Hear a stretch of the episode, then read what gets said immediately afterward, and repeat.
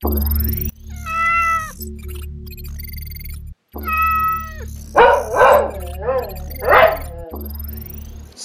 Cat and Dog, marilah kita ikuti webinar dari majalah Cat and Dog atau web infocatdog.com.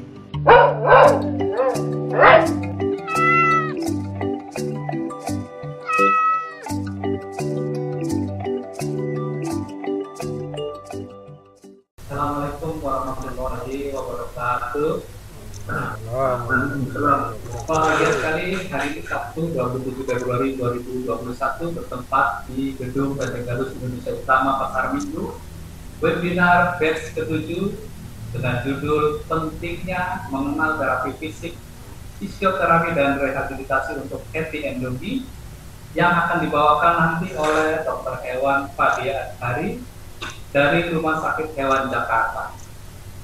Dan di sini sudah bersiap moderator Bapak Dr. Hewan Rahmat Nuryanto MBA selaku dokter hewan senior dan penasihat Dewan Penasihat Asohi.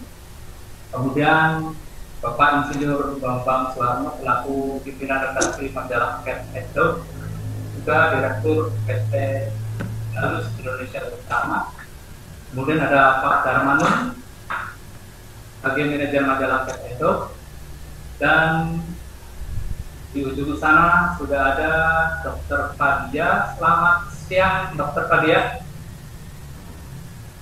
Selamat siang. Assalamualaikum. Waalaikumsalam. Terima kasih dan kemudian ada juga Bapak Ketua Umum Pengurus Besar Perhimpunan Dokter Hewan Indonesia, Dr. Dokter Hewan Muhammad Munawaroh MM. Assalamualaikum Pak Munawaroh. Oke, baik. Kita akan uh, mengucapkan terima kasih dulu untuk pihak yang mendukung acara ini. Yang pertama adalah Rumah Sakit Hewan Jakarta dalam hal ini tempat prakteknya dokter hewan Pak Diat Hari, spesialis bioterapi. Kemudian ucapan terima kasih kami sampaikan juga kepada Perhimpunan Dokter Hewan Indonesia yang ada kemudian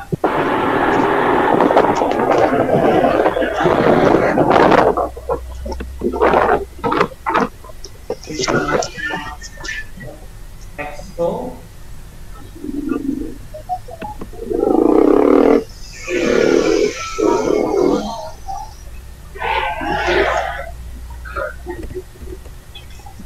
dan ucapan terima kasih juga sampaikan pada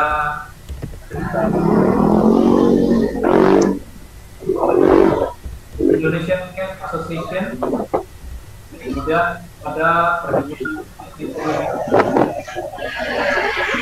dan juga pada majalah Kasedok klinik dari Makassar, tidak Petster Bekasi, Laras Group,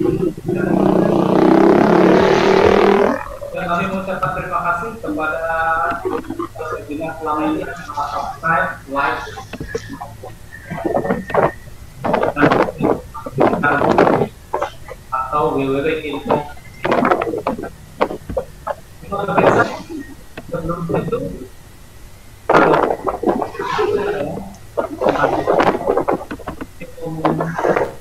Endok, Direktur PT Galus Indonesia Utama, ada Bapak, Bapak, kami persilahkan.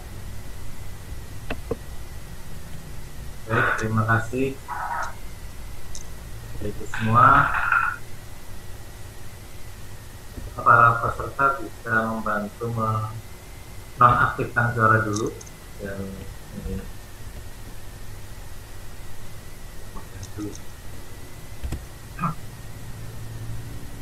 Yang kami hormati Ketua Umum PBPDHI Dr. Dr. Hewan Muhammad Munawaro M kemudian Dr. Hewan Hadia sebagai narasumber kemudian Dr. Rahmat yang selalu setia menjadi moderator setiap kali kami mengadakan acara dan juga Pak Darmano dari majalah Cat Endo dan juga Pak Wijo penyelenggara acara ini. Ya syukur alhamdulillah pada hari ini kita bisa uh, bertemu kembali. Ini yang ke berapa? Ketujuh ya? Ketujuh. Tujuh dari setiap bulan November kita selalu menyelenggarakan webinar Cat Endo setiap uh, kalau salah dua sekali dan alhamdulillah respon dari peserta hingga saat ini terus berkembang uh, hanya dari Jabodetabek tapi makin meluas dari berbagai daerah. Bahkan ada yang di Timur Leste juga ikut ya. Jadi ini sudah seminar internasional. Lintas negara ini. Dari Timur Leste Malaysia ada nggak? Ini hebatnya di masa pandemi uh, dan sudah uh, webinar yang lalu ketua PDHI ketua PDHI juga PB PDHI selalu hadir ya. Terima kasih dok. Selalu mensupport jadi kami dari PT Galus Indonesia Utama adalah penerbit dari majalah Kertendo dan di perusahaan ini selain Kertendo kita juga ada majalah Infopet, majalah Info Aquakultur, ada juga uh, Gita Pustaka yang menerbitkan buku-buku tentang peternakan dan lain-lain juga kita ada kita konsultan yang membantu istri dalam menjalankan bisnisnya dengan berbagai macam jasa yang kami berikan uh, mudah-mudahan apa yang kami lakukan ini bisa mendorong uh, dunia peternakan kesehatan hewan perikanan semakin berkembang lebih baik lagi. Untuk meningkat waktu yang saya akhiri sambutan kami mohon maaf jika ada hal-hal yang kurang berkenan terima kasih Assalamualaikum warahmatullahi wabarakatuh Waalaikumsalam terima kasih Pak Komba dan peserta webinar ke versi itu selanjutnya adalah sambutan dari Ketua Umum Pengurus Besar Perhimpunan Dokter Hewan Indonesia kepada yang terhormat Dr. Dr. Hewan Muhammad Munawar MM kami persilakan. Selamat siang dokter. Selamat siang. Assalamualaikum. Waalaikumsalam. Baik. Bismillahirrahmanirrahim. Assalamualaikum warahmatullahi wabarakatuh. Waalaikumsalam. Salam sejahtera buat kita semua. Pada hari ini, Alhamdulillah, kita berjumpa lagi di acara seminar atau webinar yang dilaksanakan oleh majalah Cat and Dog. Ini luar biasa ini, sudah tembus sampai 10, eh 10, 7 kali ya, 7 kali. Nah, saya pikir ini akan terus sampai 100 kali tadi. Karena kelihatannya peminatnya luar biasa, tidak pernah berkurang dari 50 orang jadi selalu tambah dan sudah lintas negara ini katanya Mas Bambang tadi. Bagian peserta dari YouTube ini ada yang. Apalagi dari YouTube. Yang penting ini sangat bermakna dan saya PBPDAI sebagai ketua umum sangat mendukung. Lanjutkan terus ya. Lanjutkan terus karena narasumber tidak ada kekurangan. Narasumber sangat banyak sekali ya. PDHI ya narasumbernya. Ya, narasumbernya banyak. Tinggal nanti telepon saya narasumber. Jadi prinsipnya karena ini sifatnya free, berarti semua orang, semua dokter hewan bisa ikut serta. Terima kasih kepada dokter Tawa tadi Padia. Ya. Padia, terima kasih sudah mau berbagi kepada para kolega yang lain. Pada kesempatan ini saya hanya ingin menyampaikan sesuatu hal yang penting. Pada pertemuan hari ini pasti banyak dokter hewan yang melakukan praktek. Nah, perlu saya sampaikan baru-baru ini banyak uh, banyak kasus penipuan ya, kasus penipuan ini Mas Bambang saya sampaikan. Penipuan dalam hal penjualan obat bius atau ketamin ya. Jadi karena ketamin ini sekarang sangat langka sehingga banyak orang menggunakan kesempatan ini untuk melakukan penipuan kepada para dokter hewan yaitu dengan menawarkan produk melalui WhatsApp namun setelah barang di setelah uang ditransfer tapi barang tidak dikirimkan. Nah, sekali lagi hati-hati para kolega dokter hewan kalau mau memesan vitamin yang pasti silahkan pesan ke PBBDHI. PBBDHI tidak akan menipu ya. Artinya berapapun Anda transfer maka PBBDHI pun akan mengirimkan obat vitamin ya. Tolong catat pemesanannya. Mungkin nanti Mas Bambang juga bisa tolong disosialisasikan. Kita punya link pemesanan. Ya. Pemesanannya itu pemesanannya itu melalui link bit.ly bit.ly ya bit.ly garis miring pesan obat PBPDHI nah, di situ. pesan obat http titik dua garis miring dua bit.ly garis miring pesan obat PBPDHI huruf kecil semua ya. Nah, tolong ya para kolega jangan sampai ada korban lagi. Ya, hurufnya kecil semua. Ya, ini saya ya. PBPDI.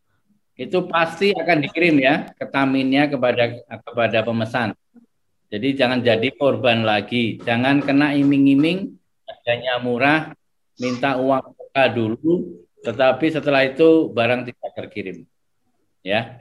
Jadi itu pesan saya kepada para kolega di sini dan kalau kurang jelas, silakan japri saya. Japri saya juga boleh.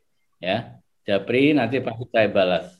Kalau mau catat mungkin bisa 0812 nanti tolong di chatting aja 0812 984 622 ya. Baik, kemudian berkaitan dengan temanya pada hari ini yaitu pentingnya fisioterapi dan rehabilitasi medis untuk hewan anjing dan kucing. PBBDHI punya ONT memang khusus mempelajari proses rehabilitasi ya.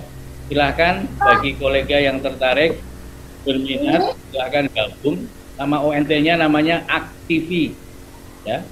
Aktivi. Silahkan kalau Anda pengen bergabung di ONT tersebut. Ini belajar mengenai rehabilitasi medis bagi hewan. Ya.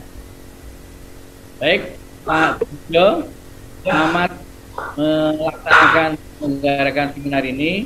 Moga-moga seminar ini memberikan edukasi dan bermanfaat bagi para kolega dokter hewan di seluruh Indonesia. Terima kasih. Salam buat Pak Rahmat, Mas Bambang, dan Manu. Ya. Salam sukses terus. Pak Rahmat ini nggak pernah tambah tua tapi tambah muda terus.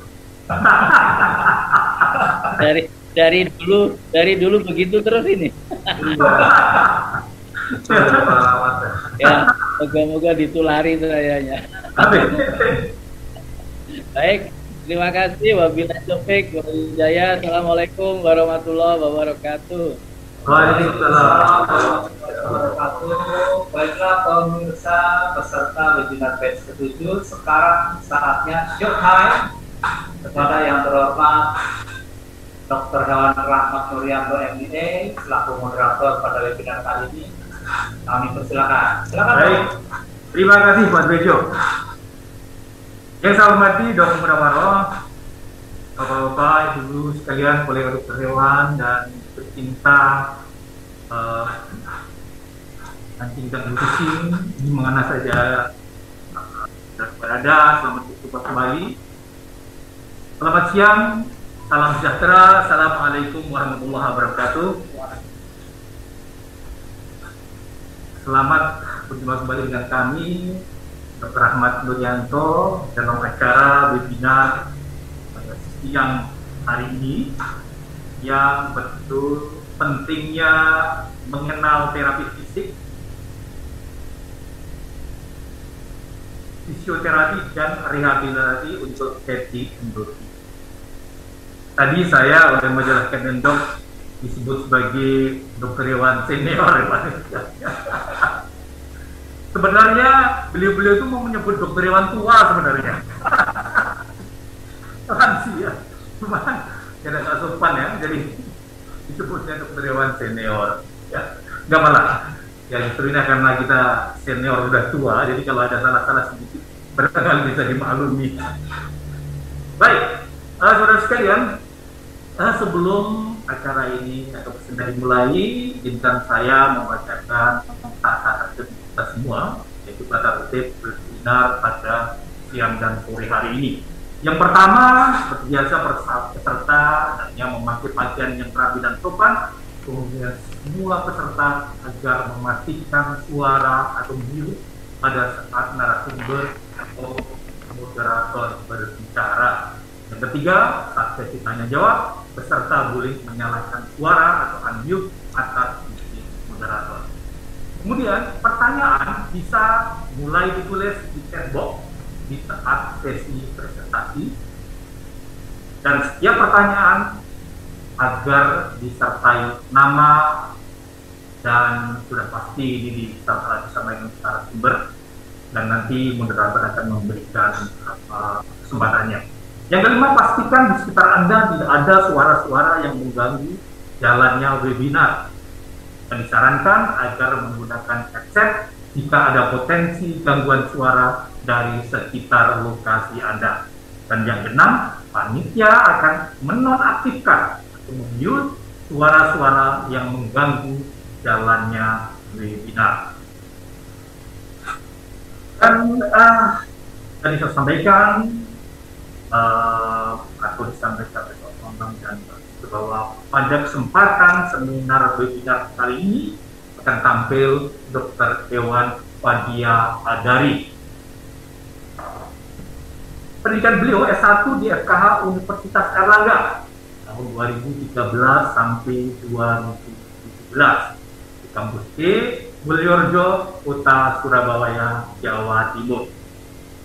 PPDH FKH Universitas Erlangga tahun 2017 hingga tahun 2018 di kampus D, Mulyorjo, Kota Surabaya, Jawa Timur.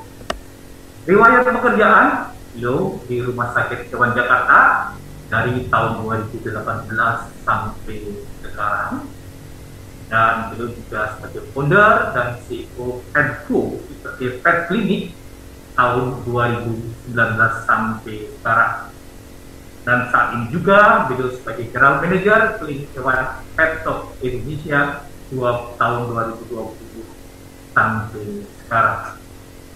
Beliau adalah spesialis fisioterapi dan rehabilitasi hewan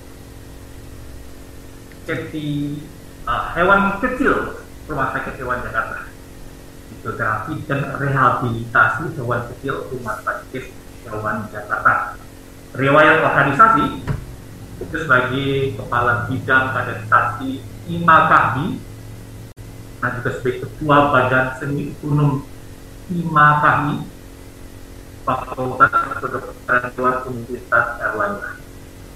Dan itu juga penanggung jawab cabang Surabaya dari Animal Welfare Education for Indonesia. Masih banyak ya. 2015 beliau sebagai peserta Veterinary Education Skill Improvement KI. Kemudian 2015 sebagai peserta pengamat satwa liar di Taman Nasional Alas Purwo. Juga sebagai peserta latihan keterampilan menjadi mahasiswa tingkat dasar delegasi ilmu Kernas IMAKI ke-17 FKH NTB Nusa Tenggara Barat. 2016 sebagai peserta pengamatan satwa liar Meru Teknik banyak sekali apa pengalaman beliau. Media waktu untuk anda. Silakan dok. Ya, kita coba dulu. Nice. Ya, assalamualaikum warahmatullahi wabarakatuh. Oke. Ya, kedengeran suara saya mungkin? Ya, cukup Ya. jelas. Jelas ya? Jelas, Dok. Ya, jelas. Oke, assalamualaikum warahmatullahi wabarakatuh. Waalaikumsalam. Assalamualaikum. wabarakatuh. Ya, eh, terima kasih. Pertama-tama saya sampaikan untuk eh, Cat and Dog kesempatannya untuk mengisi webinar tentang fisioterapi dan rehabilitasi eh, untuk hewan kecil ya terutama. Eh, saya juga mengucapkan terima kasih untuk Pak Darmanto, eh, Pak Dwijo, Bapak Bambang, dan juga Dokter Rahmat atas kesempatannya hari ini. Uh, ini paknya agak ya, agak nervous ini ya. Baru pertama kali ngisi seminar tentang video ini. Banyak senior senior juga dari aktivis juga dan juga uh, ini kebetulan lagi di tengah-tengah kerja juga di lapangan. Jadi uh, masih sedikit nervous gitu. Iya hmm, mungkin tadi terima kasih juga atas perkenalannya. Memang untuk uh, perkenalan ya untuk terapi di rumah sakit hewan Jakarta sendiri uh, sudah jalan kurang lebih masuk tahun ketiga dari awal 2000 dari 2018 ya kita sudah mulai aktif uh, menangani kasus-kasus rehabilitasi. Dan tentunya juga uh, saya dan beberapa kolega juga sudah mengikuti beberapa pelatihan yang mendalami tentang fisioterapi rehabilitasi juga uh, untuk di Indonesia sendiri fisioterapi dan rehabilitasi ini sudah mulai uh, banyak yang tahu ya sudah mulai terkenal lah gitu.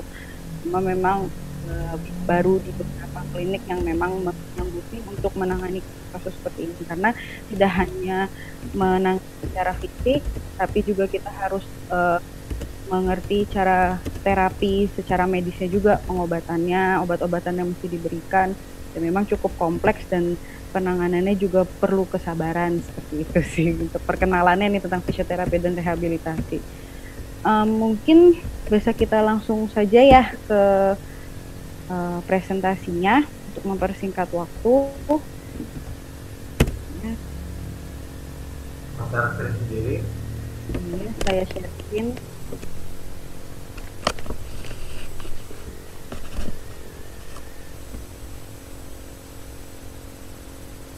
Oke, apa sudah terlihat? Ya, sudah, ya. sudah.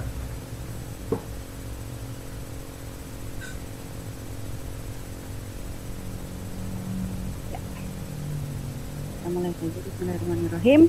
Ya, di sini seperti yang sudah kita tahu ya, judulnya adalah pentingnya mengenal terapi fisik, fisioterapi dan rehabilitasi.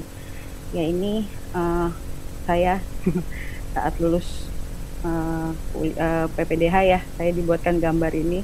Jadi ini kalau cari dokter Fadia cari aja di Instagramnya di at Fadia Athari ini banyak nih biasanya yang suka nge DM dok ini gimana ya dok? Nah jadi bisa dokter-dokter bisa sambil sharing-sharing juga. Kemudian next. Nah ini section break kita skip aja. Oke okay. what is physical therapy? Apa itu terapi fisik yang pertama uh, physical therapy itu yang pastinya dia harus memenuhi tiga komponen ini. Yang pertama promotion, kemudian ada prevention, dan juga yang terakhir rehabilitation. Pre, uh, promotion ini seperti mengedepankan apa aja sih yang dibutuhkan. Uh, jadi di fisioterapi itu apa aja sih mesti kita kedepankan? Yang pasti dia adalah uh, kesehatan, health, dan juga wellness Kemudian apa aja sih yang mesti kita hindari prevention? Yang pertama itu ada deformities atau kelainan. Yang kemudian juga ada disability atau kecacatan. Gitu. Nah, yang terakhir rehabilitation. Nah, ini nih ininya, kuncinya di sini. Kita akan fiksasi atau membenahi, membetulkan seperti itu. Dan juga kita harus membuat better quality of life dari individu tersebut. Nah, ini kan juga uh, sambung ya sama yang namanya uh, animal welfare. Nah, itulah karena sering banget kita menemukan kasus-kasus uh, fisioterapi dan rehabilitasi yang biasanya owner ini sudah uh, banyak yang give up atau banyak yang sudah menyerah. Kalau yang namanya oh udahlah anjing saya nih nggak bisa jalan lagi dok. Pipisnya udah nggak udah apa tidak beraturan dok seperti itu. Biasanya banyak yang sudah yaudah deh udah aja dok gitu. Udah menyerah saya dok gitu. Padahal sebenarnya tingkat kesulitannya dari menyelesaikan masalah itu kan beragam setiap individu. Nah makanya kita harus uh, mengedepankan yang namanya better quality of life. Jangan kita uh, gampang menyerah lah. Nah itu dulu kasusnya kenapa kita ada fisioterapi dan rehabilitasi di Rumah Sakit Hewan Jakarta? Karena banyak sekali kasus-kasus uh, rehabilitasi yang tidak tertangani uh, maksimal karena memang biasanya owner-owner sudah menyerah terlebih dahulu sebelum uh, ada penanganan. Makanya dari rumah sakit sendiri juga akhirnya mencari dokter-dokter uh, yang memang mengarah untuk uh, menge mendalami tentang fisioterapi dan rehabilitasi. Nah, sejak tahun 2018 kasus-kasus uh, geriatri, kasus-kasus uh, masalah syaraf dan lain-lain banyak yang sudah tertangani. Nah, sekarang kita dalami apa itu fisioterapi. Fisioterapi merupakan penanganan sebuah penyakit dengan metode fisik ya, seperti fisioterapi pada manusia umumnya ya. Jadi semua biasanya lebih ke fisik biasanya kalau eh, orang-orang yang baru terkena stroke atau yang baru biasanya bonpin seperti itu biasanya kan mereka menjalani fisioterapi yang akhirnya berhubungan dengan rehabilitasi. Nah, rehabilitasi itu merupakan mengembalikan fungsi dari bagian tubuh yang bermasalah seperti tadi. Jadi latihan fisik yang untuk memperbaiki kondisi tubuh yang bermasalah. Nah, jadi fisioterapi dan rehabilitasi merupakan uh, sebuah usaha ya mempercepat penyembuhan jaringan dengan mengedepankan proses fisiologi yang normal sehingga pengembalian fungsi dari jaringan menjadi lebih cepat. Jadi yang tadinya dia uh, sudah setelah uh, operasi bonpin misalkan dia bisa setelah uh, luka pos operasinya saya sembuh gitu tapi kan biasanya karena kaki ekstremitasnya sudah jarang sekali digunakan biasanya sudah mulai ada penurunan fungsi ya. Mulai tidak bisa digunakan atau ototnya mulai atrofi atau mungkin juga ototnya mulai kaku. Nah itu bisa kita bantu dengan eh, metode-metode uh, yang harus kita uh, dalami dulu, harus kita pelajari dulu, apalagi kita harus mengedepankan proses fisiologi yang normal dari uh, kondisi si hewan itu tersendiri atau uh, bagian tubuh dari hewan itu itu sendiri. Nah, kenapa rehabilitasi menjadi pilihan? Karena satu, dia itu mengelola rasa sakit yang pasti. Yang kedua, mengoptimalkan kesembuhan jaringan seperti yang tadi kita sudah sampaikan di awal ya. Kemudian mengembalikan mobilitas tubuh yang mulai terganggu, kaku, atrofi seperti itu. Kemudian meningkatkan kualitas hidup seperti yang tadi dan paliatif care. Uh, kenapa sih kita harus uh, menjadikan rehabilitasi itu suatu pilihan, nggak mesti semuanya hanya pengobatan secara medikal atau treatment secara pengobatan obat-obatan kimia, tapi juga bisa dibantu dengan rehabilitasi untuk mempercepat itu. Apalagi mengolah rasa sakit. Kayak saya sendiri ini sebagai pasien fisioterapi manusia, jadi nggak cuma saya memfisioterapi hewan, tapi saya sendiri juga di fisioterapi juga di uh, rumah sakit-rumah sakit di Jakarta lah terutama. Dan memang uh, yang namanya setelah di fisioterapi saya sendiri juga merasa yang namanya rasa sakit itu jauh jadi lebih berkurang setelah kita fisioterapi. Tapi untuk sampai mana uh, rasa sakitnya itu ada, nah itu tergantung dari seberapa parah dan juga bagaimana kita latihan exercise-nya seperti itu. Next. Nah, benefitnya apa aja sih? Nah, pasti yang selalu digarisbawahi adalah mengurangi rasa sakit karena kita bisa menilai hewan itu uh, kondisinya seperti apa, kemudian uh, jadi kita bisa menilai seberapa sih parah dari penyakit itu, seberapa parah sih rasa sakit si hewan itu, semuanya dari rasa sakit. Karena saat rasa sakit itu ada pada individu, saat ada pada anjing atau kucing, biasanya dia jadi nggak mau makan pastinya, kemudian dia nggak mau bergerak gitu kan, terus kan kalau owner cuma tahu oh dia nggak mau makan dok gitu. Ternyata problemnya ke mana-mana. Nah jadi kita harus mengurangi rasa sakit. Entah itu rasa sakitnya ada pada ekstremitasnya atau pada vertebrenya. Nah itu yang mesti kita evaluasi.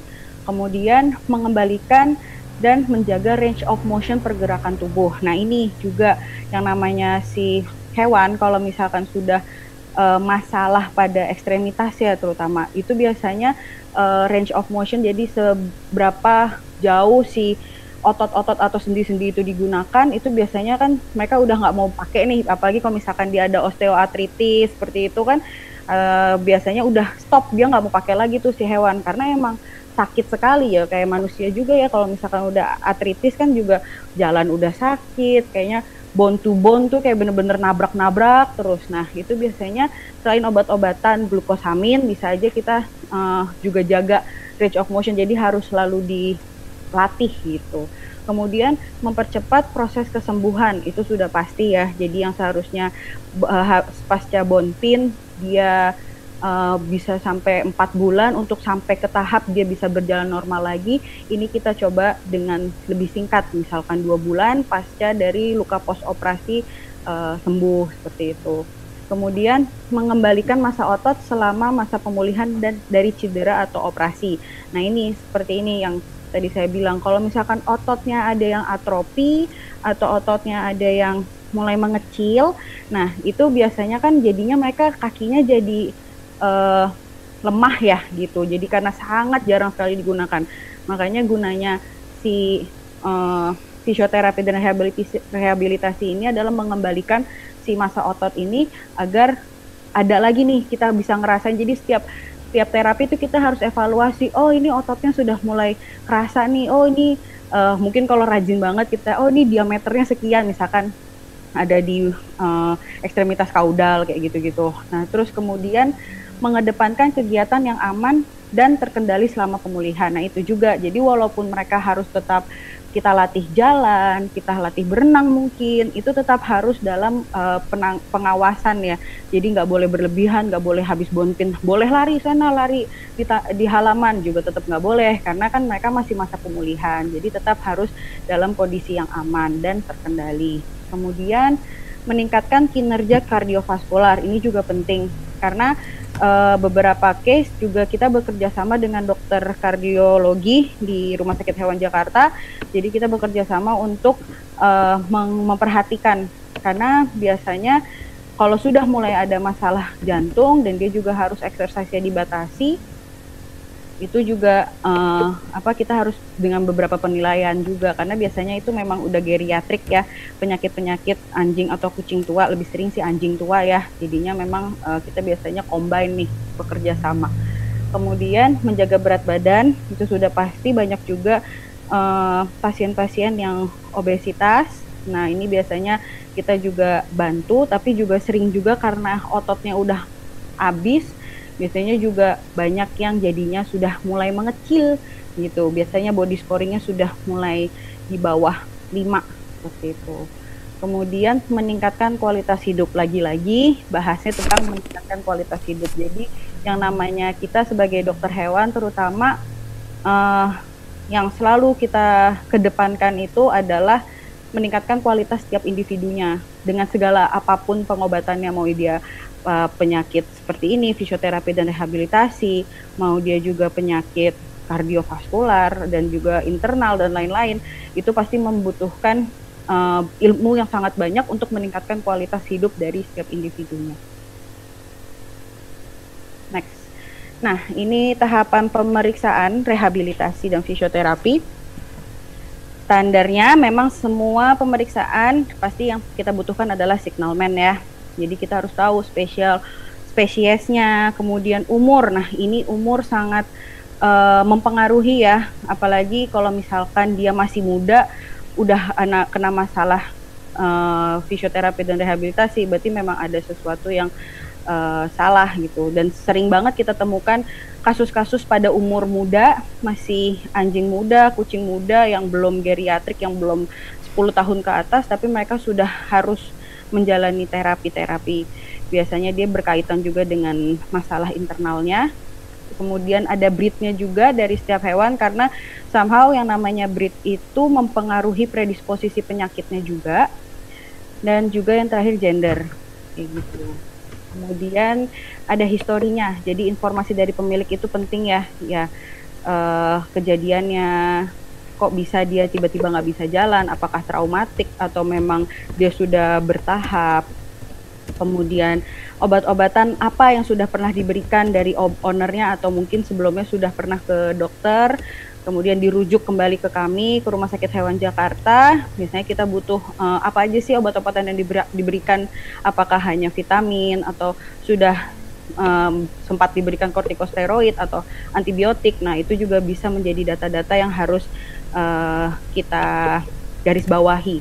Kemudian yaitu si terapi yang pernah diberikan juga apakah sebelumnya dari klinik sebelumnya juga sudah pernah diberikan penanganan seperti akupuntur atau rawat inap seperti itu. Jadi uh, kita butuh histori-histori yang mendukung untuk uh, berjalannya terapi. Nah, kemudian kita masuk ke pemeriksaan fisik.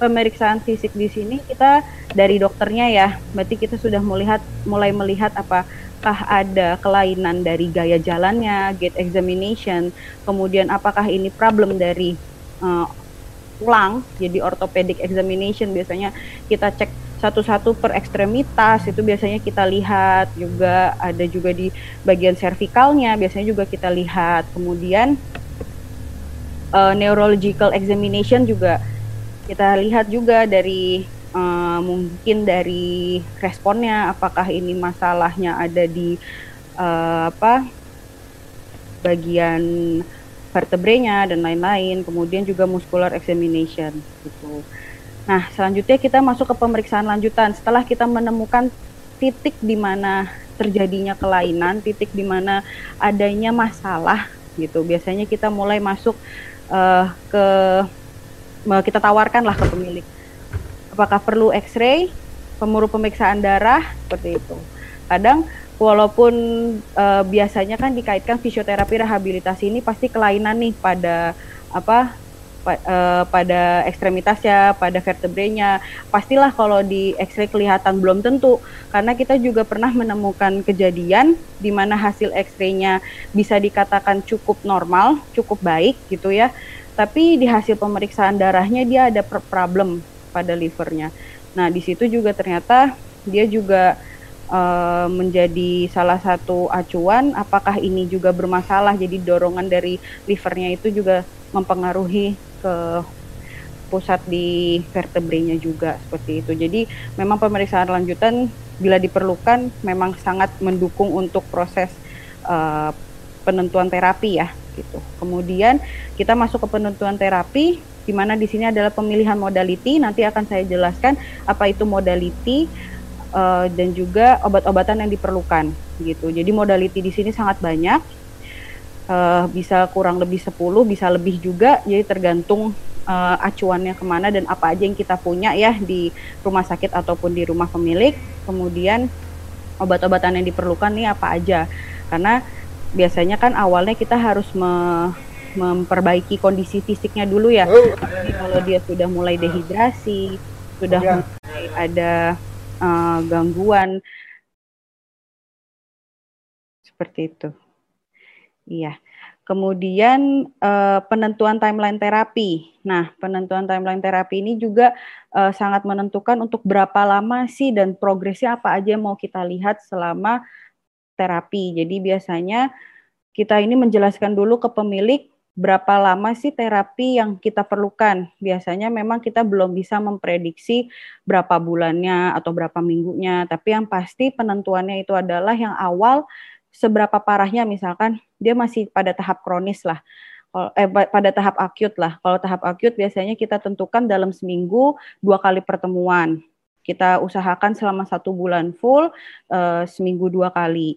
Kemudian kalau misalkan eh, kondisinya sudah mulai mencapai progres yang maksimal, biasanya kita masuk ke tahap maintenance. Kalau tahap maintenance itu biasanya jarak pertemuannya akan kita kurangi yang membutuhkan modalitis seperti alat-alat yang nanti saya sampaikan, tapi bisa dilakukan di rumah. Artinya kita tinggal memaintain. Nah, nanti tinggal maintenance-maintenance lanjutan yang mungkin sebulan sekali atau dua bulan sekali gitu. Atau mungkin ada obat-obatan yang mesti kita lanjutkan, yaitu semuanya harus disampaikan ke pemilik. Karena bagaimanapun uh, itu adalah kembali lagi pilihan terapi dari kita, tapi pilihan owner adalah apakah dia mau bekerja sama dengan kita. Karena memang kelemahannya di fisioterapi dan rehabilitasi ini banyak sekali owner yang tidak sabaran.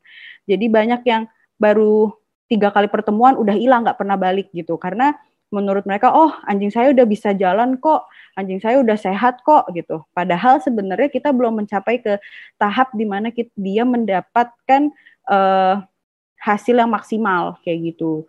Jadi memang perlu kesabaran dari pemilik dan juga dokternya sendiri apalagi kalau anjing atau kucingnya ini susah dihandle. Nah kan di sini banyak banget nih gitu hanya one man dog lah yang lain-lain. Jadi kita benar-benar butuh kerjasama dari si pemilik.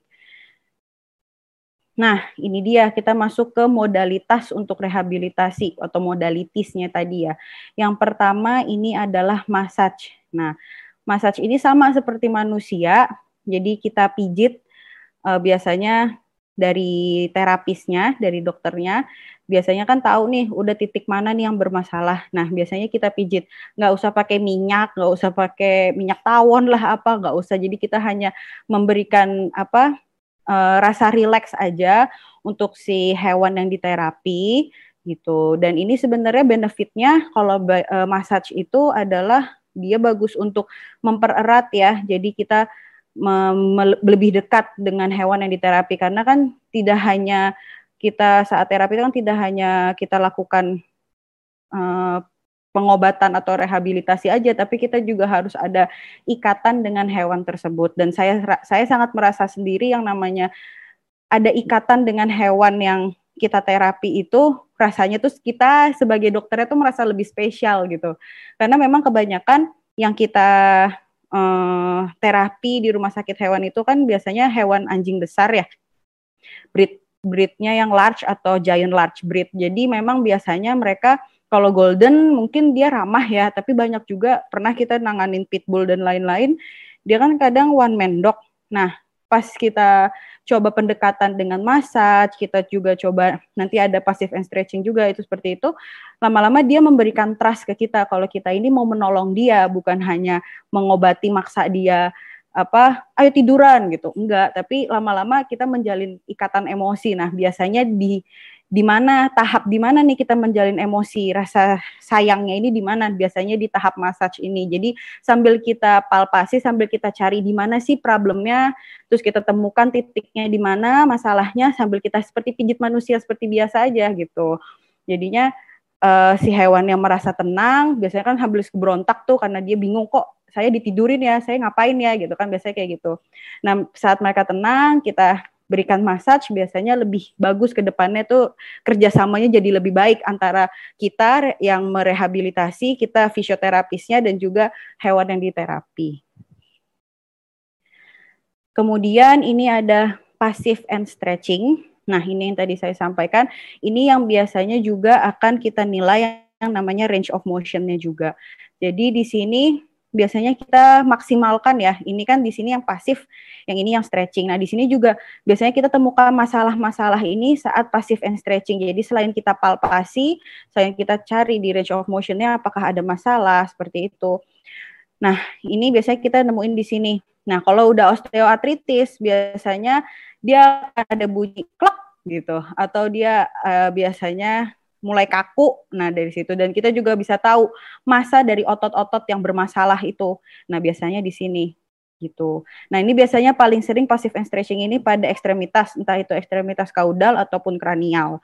Nah, dan juga di giti-giti itu biasanya paling gampang ditemukan ya. Jadi uh, di sini selain kita untuk sama seperti massage ya, selain kita untuk uh, sambil terapi kita juga bisa menemukan titik-titik. Atau misalkan nanti di rumah ownernya mau bawa pulang gitu ya nanti kita ajarin iya pak ini kita biasakan passive and stretching ya kurang lebih 30 menit sehari di rumah nanti sekali sehari aja cukup.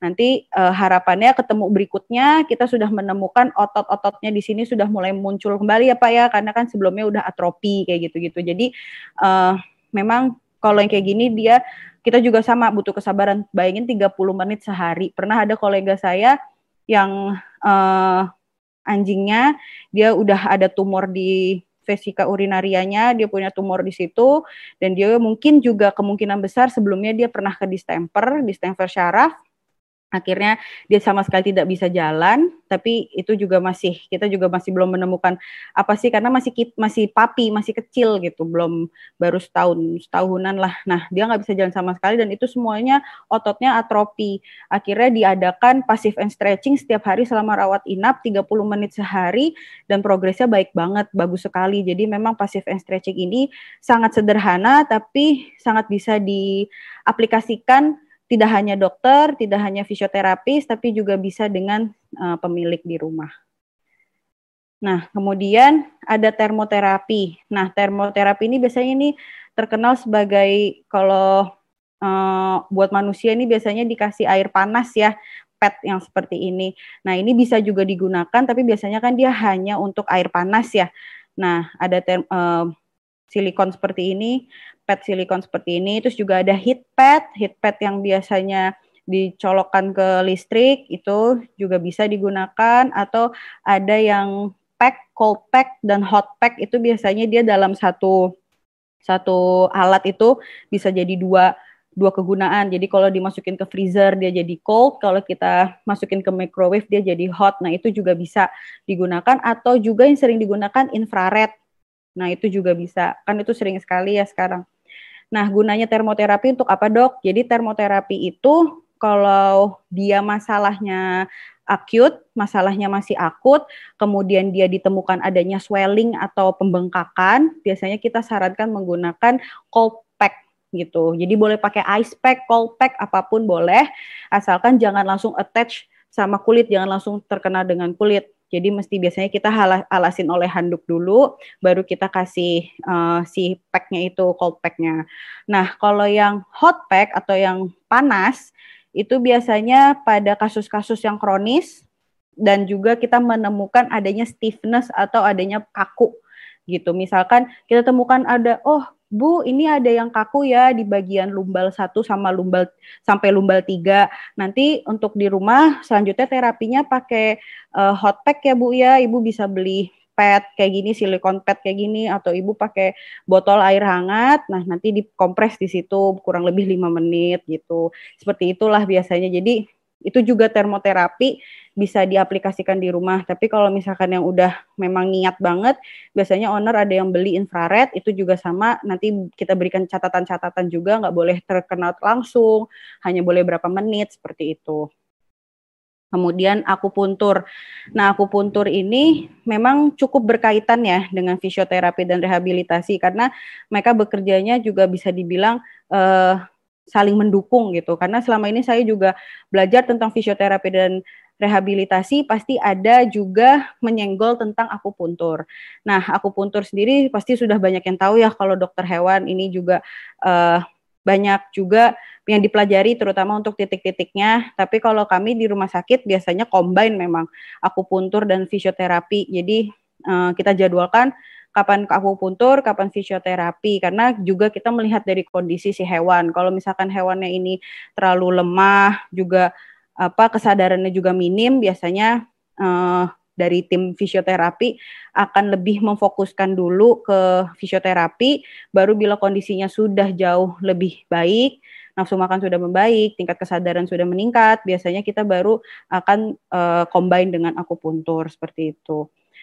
Terus, nah hidroterapi ini, nah hidroterapi ini uh, saya sendiri pribadi belum pernah menggunakan hidroterapi karena untuk alat juga belum ada. Biasanya hidroterapi ini tidak hanya underwater treadmill yang seperti di gambar anjing yang di nomor 5, tetapi juga bisa dengan berenang.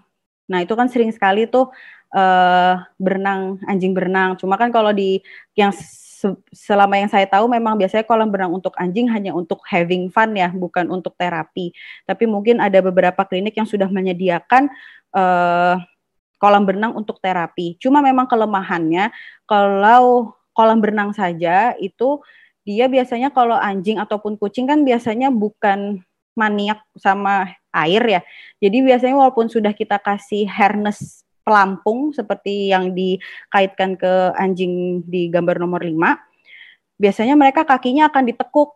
Jadi mereka nggak mau berenang, sedangkan yang kita butuhkan adalah mobilitas dari ekstremitas-ekstremitasnya untuk uh, berenang karena kan beban gravitasinya lebih ringan ya. Jadi dia kan kalau misalkan dia punya masalah dengan uh, ekstremitasnya, biasanya kita ajak berenang untuk uh, digerakkan itu kaki-kakinya. Cuma banyaknya yang dia jadinya cuma diem berenang ngapung gitu. Jadi fisioterapisnya mesti menggerakkan kakinya. Nah, kalau yang digambar ini kan underwater treadmill. Nah, underwater treadmill ini lebih efektif memang karena pada dasarnya dia tidak sepenuhnya mengapung tubuhnya, kakinya masih dibantu gerakan dengan treadmill seperti yang kita lihat di tempat-tempat fitness biasa. Cuma e, beban tubuhnya jauh menjadi lebih ringan karena ada bantuan dari air. Nah, biasanya e, water levelnya atau level dari airnya ini akan e, disesuaikan dengan satu seberapa parah penyakitnya yang kedua yang pasti breednya ya, karena kalau kucing nggak mungkin dalam ya gitu. Jadi biasanya semakin uh, apa namanya tinggi atau rendahnya itu akan dipengaruhi dari seberapa parah dan juga berapa tahapan-tahapan yang mau diberikan uh, untuk hewan yang diterapi seperti itu. Se saya memang belum pernah mencoba underwater treadmill dan juga even kolam berenangnya ya swimming pool. Cuma saya pernah berkunjung ke salah satu pusat rehabilitasi di Singapura ya beliau juga salah satu guru saya yang mengajarkan tentang fisioterapi dan rehabilitasi dan uh, di sana memang mereka itu sering sekali uh, kolam berenang itu sering sekali digunakan tetapi lebih sering uh, si underwater treadmill ini jadi memang uh, airnya juga khusus semuanya khusus dan untuk terapisnya juga harus siap berenang setiap waktu gitu. Jadi setiap ada yang terapis, ada yang datang untuk terapi, mereka harus berganti baju berenang seperti itu. Kemudian kinesiologi tape. Nah, ini sering sekali digunakan oleh manusia. Jadi ini biasanya untuk mereposisi kaki biasanya lebih sering uh, ekstremitas ya gitu yang biasanya terlalu terbuka atau yang terlalu berbentuk O dan lain-lain. Nah ini salah satu pasien kita uh, kalau nggak salah namanya Kenzo ya. Dia ini memang dulunya jalannya seperti uh, anjing berenang. Jadi perutnya nempel ke lantai. Nah, ya kira setelah di fisioterapi dan kita bantu dia setiap jalan dengan kinesiologi tape ini memang kayak seperti putri duyung ya jadinya keikat gini. Tapi ini untuk mereposisi posisinya yang tadinya kakinya terlalu terbuka keluar agar ke posisi normal. Seperti itu. Ini juga tidak hanya kaki depan, kaki belakangnya juga sama. Dan biasanya maksimal pemberian kinesiologi tape ini tiga hari. Dan ini sering juga digunakan untuk atlet-atlet uh, ya yang biasanya punya masalah dengan otot-ototnya seperti itu. Jadi biar dia nggak dia dibatasi geraknya seperti itu. Nah ini laser terapi yang ini yang sudah cukup terkenal di rumah sakit kami ya. Jadi laser terapi ini tidak hanya untuk uh, biasanya kan terkenal dengan uh, laser akupunktur ya, akupuntur laser itu juga sudah diterapkan seperti ini namanya kucing kitty waktu itu kita terapi tidak hanya laser puncture tapi juga kita bantu dengan uh, fisioterapi umumnya. Kemudian Uh, juga laser yang kita gunakan ini tidak hanya untuk menerapi laser akupunktur, tapi juga kita gunakan untuk uh, swelling reduction atau post operasi, uh, pengurang rasa sakit post operasi, kemudian juga bisa kita berikan untuk luka-luka yang nekros. Jadi laser terapi ini lumayan multifunction. Jadi untuk di uh, Rumah Sakit Hewan Jakarta sendiri, laser terapi ini sekarang jadi nomor satu ya bisa kita bilang nomor satu terapi yang sebagai terapi alternatif. Cuma laser terapi ini harus kita ingat tidak boleh diberikan pada hewan yang tumor. Jadi kita sering menemukan kasus-kasus uh, EGC, pembengkakan pada gusi yang biasanya disebabkan eosinofilnya ya biasanya meningkat. Nah, itu awalnya memang EGC, tapi EGC itu kan pasti end up-nya ke tumor. Nah, itu juga sering kita temukan tiba-tiba pembengkakannya menjadi tidak karuan. Nah, biasanya kita coba dengan uh, sitologi yang akhirnya kita temukan dengan memang ujungnya ke tumor. Nah, kalau sudah masuk tumor, kita sudah tidak boleh lagi menggunakan laser terapi. Tidak hanya di mulut, tapi di jaringan-jaringan lainnya. Apalagi post operasi, eh, kan kalau laser itu kan cepat untuk mem mempercepat proses penyembuhan luka post operasi, jadi penutupan atau pengeringan luka post operasi. Nah, kalau misalkan luka pos operasinya karena tumor, nah itu nggak boleh juga karena yang ada kita me mempercepat pertumbuhan dari si uh, tumor itu sendiri karena kan laser terapi ini juga dia akan memicu uh, vasodilatasi dan lain-lain. Jadi memang uh, laser terapi tidak hanya sembarangan. Oh yaudah semua luka kita laser atau enggak semua masalah kita laser, tapi kita juga harus lihat uh, kontraindikasinya dan juga kalaupun laser puncture tetap kita harus mengerti titik akupunktur yang kita mau tuju. Kemudian juga sama kontraindikasinya tidak boleh dalam kondisi lemah, tidak sadar dan lain-lain. Jadi memang harus dalam kondisi fit karena ini kan contohnya nih kayak anjingnya ini kan dalam kondisi segar gitu. Kalau yang ini sebenarnya si Kitty ini kondisinya bagus, cuma memang dia uh, apa namanya karena masalah otot dan lain-lain, syaraf juga jadinya kesannya kayak lemes gitu. Padahal sebenarnya dia nafsu makannya nomor satu. Nah, ini elektroterapi ini juga andalan kita selama melakukan uh, fisioterapi. Jadi untuk elektroterapi ini kita biasa yang kita gunakan itu TENS transmuskular. Jadi bukan yang uh, eh, NMS. Kalau yang neuromuskular kita belum punya. Kalau yang TENS ini dia biasanya ada low low, rendah hingga high intensity. Jadi tergantung uh, apa namanya penggunaannya seperti apa dan biasanya kita mau lihat respon dari hewan itu dari ototnya. Biasanya kalau kita pakai low intensity uh, si hewan ini tuh nggak ada respon seperti kakinya apa kejut-kejut dari otot gitu. Jadi ini seperti di listrik mungkin kalau misalkan eh, teman-teman yang pernah atau dokter-dokter yang pernah di fisioterapi mungkin tahu karena ini saya, setiap saya di fisioterapi saya juga dikasih uh, TENS ini kayak gitu. Jadi ini tuh seperti pet. Jadi kita punya dua macam. Ini pet yang kucing ini yang di sebelah kanan. Ini yang langsung di dalamnya ada lemnya, jadi langsung tertempel pada hewan. Tapi memang catatannya semua hewan harus dalam kondisi botak, nggak boleh ada bulu panjang. Jadi memang harus kita cukur. Biasanya banyak owner yang nggak mau, akhirnya lebih memilih akupuntur karena akupuntur kan tidak perlu dibotakin ya. Tapi kalau TENS ataupun nanti ada ultrasound itu hewan harus dalam kondisi botak atau uh, bulunya tipis gitu. Jadi kita lebih kena ke uh, permukaan kulitnya. Jadi yang kita tempel itu permukaan kulitnya. Beda sama manusia. Kalau manusia kan langsung tempel. Kalau hewan kan mesti kita cukur dulu. Nah, yang putih ini yang di kucing ya, karena dia petnya lebih kecil, biasanya kita gunakan untuk hewan-hewan kecil seperti kucing gitu ya. Nah, ini langsung tertempel. Jadi kita biasanya untuk uh, buat si listriknya ini lebih terhantar dengan baik, kita bantu dengan gel ultrasound gitu. Kemudian ini juga sama yang di gambar yang di tengah, ini uh, juga petnya, tapi petnya ini beda, dia itu bentuknya seperti pet karet gitu. Kita sambungkan dengan kabel-kabel, kemudian di luarnya ini kita berikan seperti pembungkusnya itu seperti busa gitu. Dan busanya itu harus dalam kondisi basah jadi kita tempel. Nah, paling paling susah adalah biasanya hewan-hewan terutama anjing besar itu dia problemnya adalah karena sudah tidak pernah jalan, tidak pernah beraktivitas, jadi owner sendiri tidak pernah mandiin atau tidak pernah groomingin mereka, mereka juga nggak bisa grooming diri sendiri, akhirnya penuh dengan jamur. Jadi biasanya kita kalau misalkan udah hewan jamuran, biasanya kita tahan dulu atau enggak kita ganti dengan yang pet ini gitu. Karena kalau jamur berarti kan jamurnya nempel ke uh, pembungkus busanya ini ya, yang ini bahaya. Nanti yang ada kita malah menularkan jamur ke yang lainnya gitu. Sedangkan pasien fisioterapi memang kebanyakan macam-macam kondisinya. Ini ini yang di foto masih kondisi yang bagus-bagus ini gitu.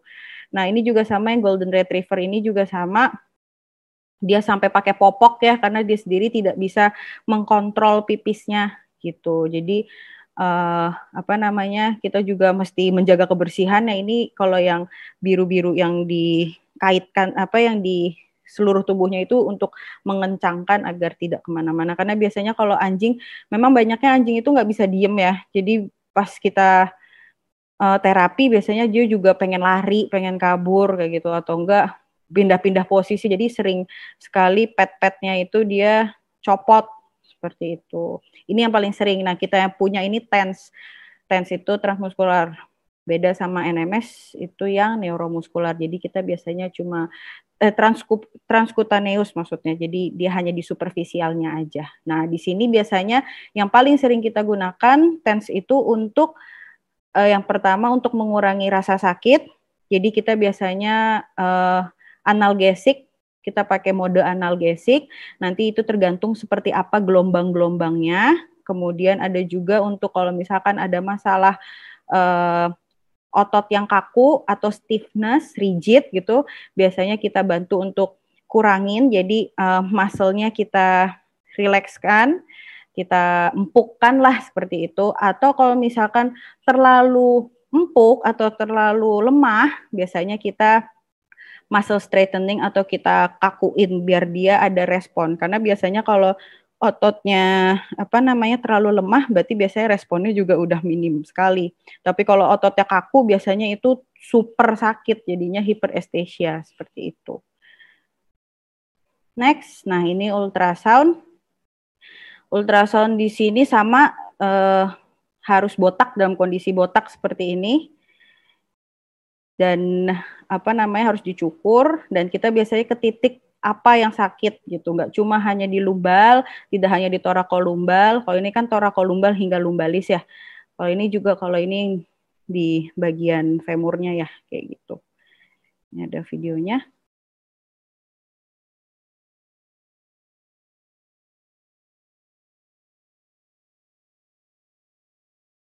Jadi kalau fisioterapi, eh, kalau ultrasound itu biasanya uh, kita gunakan gel ultrasound seperti manusia ya, USG kan juga kita pakai gelnya. Kemudian tapi bedanya kalau ultrasound ini tidak sonografi atau tidak memunculkan gambar, cuma dia menghantarkan panas. Biasanya dia lebih deep heat gitu, dia lebih panas, lebih hangat. Jadi uh, biasanya pada titik tertentu, misalkan kita fokuskan pada titik dari uh, apa namanya lumbal akhir hingga pelvis misalkan. Nah itu kita uh, circle uh, bisa circle pelan-pelan. Jadi semakin lama kita di posisi itu, biasanya hitnya akan semakin deep atau hitnya akan semakin dalam. Nah banyak yang kalau di fisioterapi ultrasound ini banyaknya ujung-ujungnya tidur hewannya karena memang e, memberikan efek nyaman ya gitu hangat ada yang hangat, ada yang jadinya sakit juga ada. Biasanya ada yang juga di ultrasound dia malah kejut-kejut kayak si kucing yang di tengah ini biasanya dia kalau di ultrasound malah bukannya rileks tapi yang ada malah kesakitan karena memang titik itu ya titik yang sakit gitu. Bagian lumbalnya itu memang suka sakit dia. Jadi saat di fisioterapi biasanya dia suka ngejejek kakinya saking kesakitannya seperti itu. Next, ini terapeutik terapi biasanya ini yang bisa dilakukan di rumah. Jadi ini kita pakai peanut ball yang merah ini. Ini fungsinya adalah membantu dia untuk berdiri. Jadi kita bantu topang tubuhnya dengan uh, ball ini, terap, uh, peanut ball ini. Nah, agar dia bisa tubuhnya berdiri dengan normal posisi uh, posisi hewan pada umumnya ya seperti itu. Nah ini kan kelihatan nih kakinya dia melebar ke depan karena dia sendiri tidak mampu untuk menopang tubuhnya. Jadi kepalanya akan terus jatuh, terus jatuh seperti itu. Jadi kita bantu dengan ini berdiri. Kemudian nanti kita bantu untuk keseimbangannya. Jadi kayak dimaju, mundur, maju, mundur badannya kita maju, mundur, maju, mundur. Untuk apa? Agar dia merespon kaki-kaki ini nih, kaki depan dan kaki belakangnya merespon dengan posisi harus dengan posisi yang normal. Jadi nggak boleh ini terlalu lebar, ininya jadi masuk, kan ini nggak normal. Jadi harus kita sambil pegangin. Nah kita latih ototnya di situ sambil kita fisioterapi seperti itu. Nah ini salah satunya spinat ball. Biasanya juga pakai yoga ball manusia tuh yang besar tuh juga bisa. Kalau anjingnya besar, kalau uh, kucing biasanya kita karena gak ada peanut ball yang untuk kucing ya sementara ini di Indonesia jadi kita biasanya pakai kapas gulung yang atau pakai handuk yang kita sesuaikan dengan tinggi tubuhnya. Nah, atau yang ini juga bisa pakai kursi roda. Nah, kita latihan setelah visio, saya kita latihan kursi roda. Jalan. Nah, dia kan pelan-pelan akan menggunakan kaki belakangnya ya, kita jejakkan. Ulang lagi ya ini fungsinya kucing untuk biar dia jalan karena biasanya kalau ada kursi roda suka males jadi biar dia jalan nah biasanya keliling keliling rumah sakit nih biasanya nah kita masuk ke itu tadi beberapa modalitis yang digunakan ya selama di rumah sakit yang biasa kita gunakan. Nah, sekarang study case atau studi kasus rehabilitasi dan fisioterapi. Jadi ini salah satu uh, pengalaman saya mengobati hewan. Ini namanya Lexi. Uh, hewannya anjing, jenis hewannya dia anjing, umurnya kurang lebih tujuh tahun. Jadi uh, apakah hitungannya sudah geriatrik? Mungkin sudah ya. Kalau di Indonesia sih umur tujuh tahun kebanyakan memang sudah masuk ke geriatrik. Padahal sebenarnya kalau di luar negeri mungkin tidak seminim ini ya. Maksudnya di atas 10 tahun ke atas baru kita bisa kategorikan geriatrik. Cuma dari kondisinya memang tidak bisa dikatakan muda lagi karena memang cukup uh, menyedihkan lah seperti itu anamnesanya jadi owner datang sebenarnya ini bukan pasien saya ya jadi ini pasien salah satu kolega saya di rumah sakit hewan Jakarta cuma karena ini case-nya karena kita semua bekerja sebagai tim jadi karena case-nya ini sudah kompleks kita saling bekerja sama nah kemudian ini owner datang dengan keluhan ekstremitas kaudal atau kaki belakangnya tidak bisa digunakan kemudian dia tuh di rumah lebih banyak tidur dan dia nggak bisa ngangkat tubuhnya sama sekali karena ya dia cuma tiduran aja di dalam kandang. Terus tidak mau makan, terus tiap mau dicoba disuruh bangun untuk makan, pasti dia jadi agresif, jadi marah-marah, terus kayak pengen gigit atau uh, biasanya kalau anjing gigit ya, jadi lebih pengen gigit atau marah aja terus kerjaannya. Terus terdapat banyak luka di seluruh tubuhnya.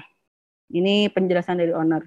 Kemudian dengan dokter yang menerima, dia cek ternyata wah iya benar ada luka dekubitus di skapula kanan karena kan dia kebanyakan tiduran. Akhirnya karena dekubitus itu kan karena dia terlalu sering tiduran di satu sisi, akhirnya ada luka yang terbuka biasanya lukanya basah beserta nekros dan lain-lain. Kemudian karena ini masalahnya sudah tidak e, biasa, akhirnya saya dipanggil untuk cek kondisinya. Ternyata saat saya coba cek, dia itu ada hiperestesia pada ekstremitas kaudal. Jadi kakinya itu saat kita coba cubit atau coba kita tahu gimana sih responnya dia gitu terhadap cubitan kan paling sering seperti itu ya ngecek.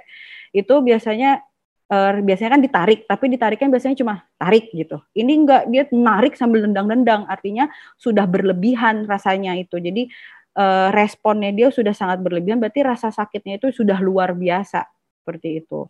Jadi dipencet nendangnya tuh uh parah, lumayan parah lah nendangnya. Kemudian uh, kita coba palpasi daerah vertebrenya, daerah uh, dari torakolumbal hingga lumbalnya kita coba uh, kita coba palpasi dan ternyata memang sakitnya itu luar biasa. Jadi makanya kenapa kita gunanya brangus itu mulutnya biar nggak gigit gitu ya. Jadi nanti ada videonya jangan shock kalau misalkan dilihat ada yang mulutnya diikat karena memang dia sangat agresif. Kemudian kita lihat juga uh, kakunya tuh sendi-sendinya dia terutama di ekstremitas kaudal dan juga uh, kranialnya itu di kaki depan dan kaki belakangnya itu sudah sangat kaku. Jadi udah bone to bone, jadi sudah benar-benar nabrak sekali itu yang namanya sesama uh, tulangnya. Kemudian juga udah anoreksia atau terlalu kurus ya menurut saya sih body scoringnya dia two out of nine ya, tapi mungkin terlalu lebay, mungkin tiga atau empat mungkin ya. Nah, setelah itu akhirnya kita coba lihat problem source of the problemnya ada di mana. Nah, kalau uh, memang di bagian yang kita fokuskan itu adalah torakolumbalis sebenarnya uh, lumbalisnya. Sebenarnya sampai torakolumbal juga pasti bermasalah, tapi data yang saya punya hanya si bagian lumbalisnya. Nah, ini bisa dilihat dari panah-panah yang saya berikan. Ini sudah terlihat seharusnya kan uh, vertebrae atau yang normalnya itu, spina yang normalnya itu kan seharusnya seperti ini ya, tidak ada bridge-nya. Sedangkan yang di panah-panah ini sudah mulai ada bridge. Malah yang ini sudah sampai benar-benar close, sudah tertutup maksimal. Yang ini sudah mulai ada kelainan juga. Kemudian di sini di kanal foramen kanalnya ini ya uh, uh, syarafnya ini kanal syarafnya ini sudah juga mulai penut mengecil. Seharusnya kan bentuknya seharusnya seperti ini. Seperti ini, ini masih ya ini lumayan abnormal ya. Seperti ini juga sebenarnya agak normal. Cuma yang ini udah mulai pengecilan apalagi yang ini. Gitu. Dan yang ini juga jaraknya ini sudah sangat mepet. Nah, ini juga udah bentuknya juga sudah abnormal.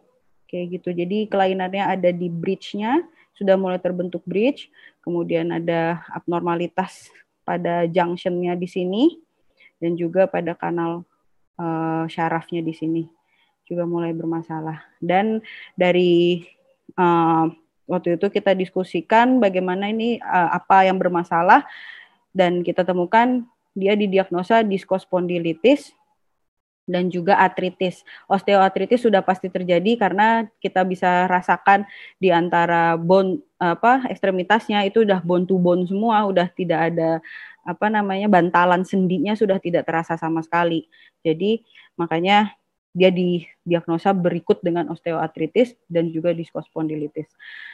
Nah, terapi yang diberikan saat itu karena dia tadi seperti yang kita lihat dia sudah sangat menyedihkan sekali ya, body scoringnya juga sudah sangat uh, minim sekali. Jadi untuk sampai dia uh, selama rawat inap di Rumah Sakit Hewan Jakarta, kita berikan pertama infus sodium chloride karena juga kalau nggak salah itu dia hasil darahnya juga kurang kurang bagus ya kayak gitu hasil kimia darahnya. Kemudian uh, antibiotiknya kita berikan yang broad spectrum terlebih dahulu, yang intravena juga. Kemudian kita beri kalau boleh sebut merek itu namanya alipamin, ini isinya tiamin secara intravena juga. Kemudian kita berikan kortikosteroid per oral. Dan yang pasti kita uh, berikan terapi fisioterapi yang menggunakan TENS, yang elektroterapi tadi, ultrasound, sama walking exercise yang therapeutic terapi. Oke, okay, next. Nah, ini sebelum di fisioterapi. Nah, tadi yang saya sudah ada warning, jangan shock kalau kita lihat si Lexi ini kita ikat mulutnya karena terlalu agresif.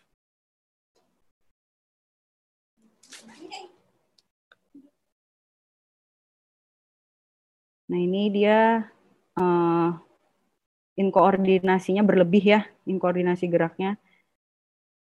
Dan juga agresif. Ini dibotakin karena mau kita fisioterapi. Ini rasa sakitnya ini sepanjang spina ini. Sepanjang vertebrae ini semuanya sakit, tapi paling sakit sebelah sini ya. Kemudian eh, apa namanya? Sebenarnya ini cukurnya berlebihan ya. Sebenarnya kita hanya butuh sekitaran torakolumbal hingga lumbal, nggak sampai kepala. Mungkin terlalu semangat yang mencukurnya. Gitu. Kita ulang sekali lagi. Nah, ini masih in koordinasi.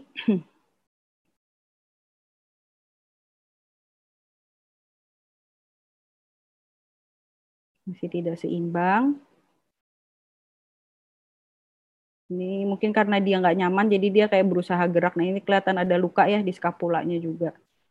Seperti itu. Masih bisa berdiri, tapi ya inkoordinasi gitu.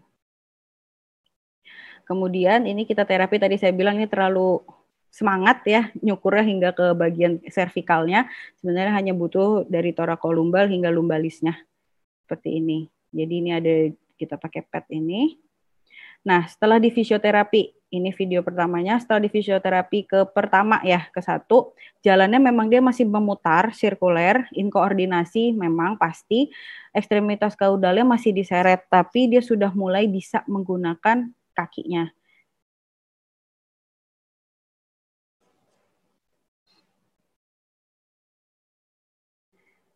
Agresifnya juga udah jauh berkurang, makanya mulutnya udah nggak diikat, karena dia udah nggak begitu ngerasa sakit. Bisa diperhatikan kaki belakangnya itu seperti masih diseret. Mungkin nanti saya ulang kembali. Oke, kita ulang lagi. Jalannya masih memutar, masih sirkuler, nah masih muter. Kemudian kaki belakangnya masih terlihat diseret cuma sudah tidak agresif. Nah, kemudian setelah fisioterapi kedua, eh, inkoordinasi masih terlihat, tapi minimal. Jalannya sudah mulai lurus, sudah mulai ada tujuannya gitu lurus. Kemudian ekstremitas kaudal, kaki belakangnya tidak lagi diseret, jalan juga jadi lebih nyaman. Kalau tadi kan kelihatan jalannya masih berat gitu, masih sulit gitu. Nah ini sudah Tuh, dia udah mulai shaking badannya, udah mulai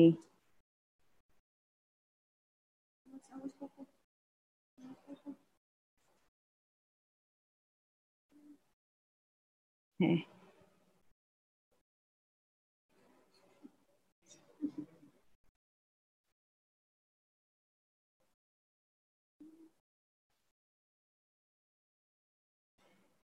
Dia sudah mulai stabil ya jalannya sudah nggak perlu tali juga, sudah tidak perlu diikat. Nah, Lexi juga udah bisa bedain kapan dia nabrak, kapan dia belok. Seperti itu.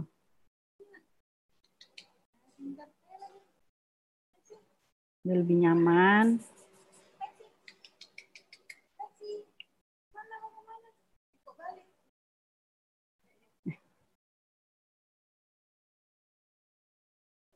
Kelihatan ya. Jalannya udah jauh lebih nyaman walaupun dia masih berat, langkahnya masih kelihatan berat, tapi dia sudah jauh lebih nyaman, jalannya lurus juga.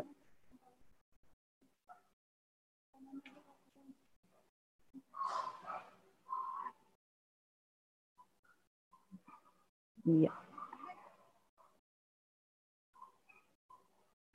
Oke, jadi tadi sudah lihat perbedaannya cukup signifikan. Sebenarnya nggak terlalu lengkap ya, karena kejadiannya juga udah lumayan, mungkin 2019 ya. Cuma memang uh, dia yang lumayan berkesan karena dari galak banget jadi manja banget. Dan ini dokumentasi sebelum dia pulang. Nafsu makannya udah bagus, minumnya juga udah bagus, makan semua sambil berdiri. Tadinya lemes banget kayak udah nggak ada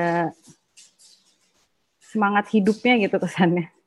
Nah sekarang udah happy dan udah nggak pernah balik lagi sih mungkin karena uh, owner juga udah ngerasa oh dia udah happy nafsu makan udah bagus semuanya tapi tetap obat pulangnya tetap kita lanjutin. Tadi tiaminnya harus tetap terus juga ada glukos gluko glukosaminnya. Kemudian kalau kortikosteroid sudah kami stop karena melihat kondisinya juga sudah uh, cukup maksimal ya pemberiannya juga kita stop Uh, kita belum sempat evaluasi dari hasil X-ray-nya kembali seperti apa, cuma memang biasanya tidak banyak perubahan, tapi manajemen rasa sakitnya yang kita perlukan seperti itu.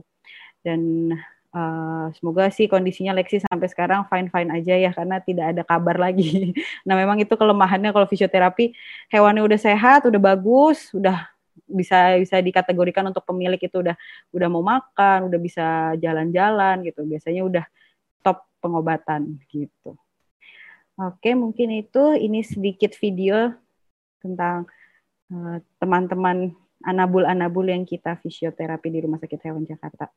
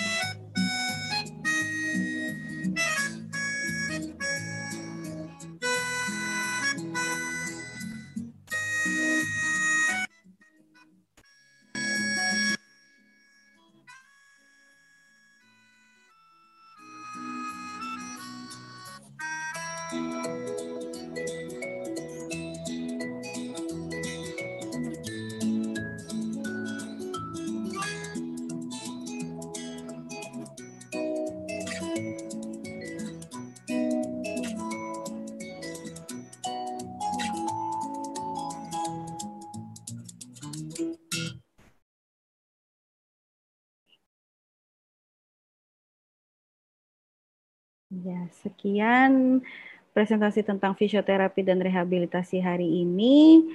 Mungkin bisa saya kembalikan ke moderator Dr. Rahmat. Silahkan.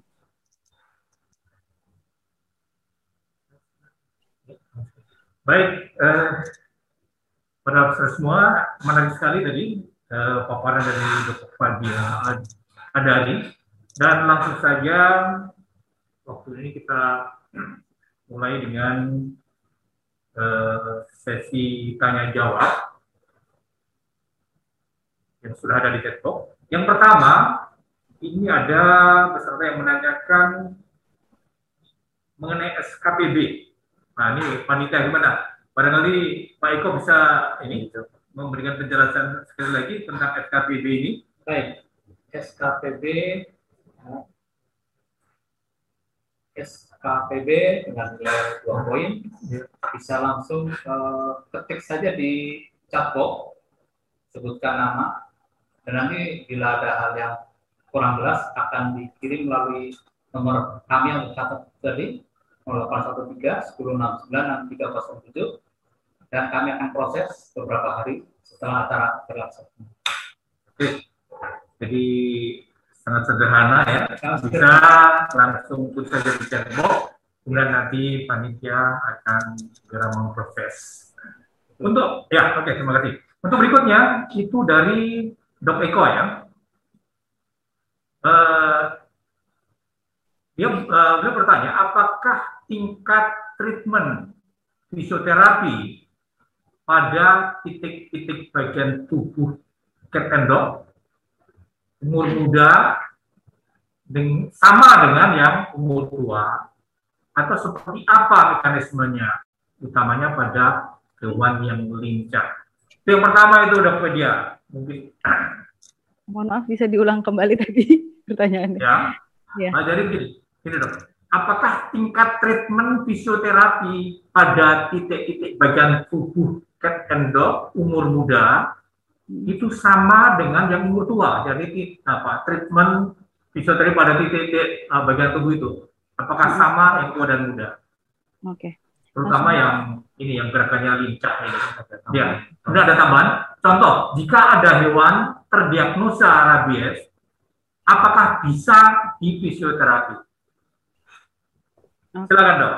Langsung dijawab saja ya Bapak ya. Eh, ya, dok. Ya, jadi untuk titik-titik fisioterapi untuk geriatrik ataupun masih kecil, masih muda, udah udah tua ataupun masih kecil, masih muda itu tidak ada perbedaannya. Yang berbeda adalah uh, di mana pusat sakitnya. Jadi trigger pointnya itu ada di mana gitu. Jadi selama kondisinya uh, apa namanya kita temukan di biasanya sih penyebabnya yang berbeda ya, tapi kalau titiknya tidak ada. Jadi trigger pointnya kalau misalkan itu yang bermasalah, itu yang kita treatment.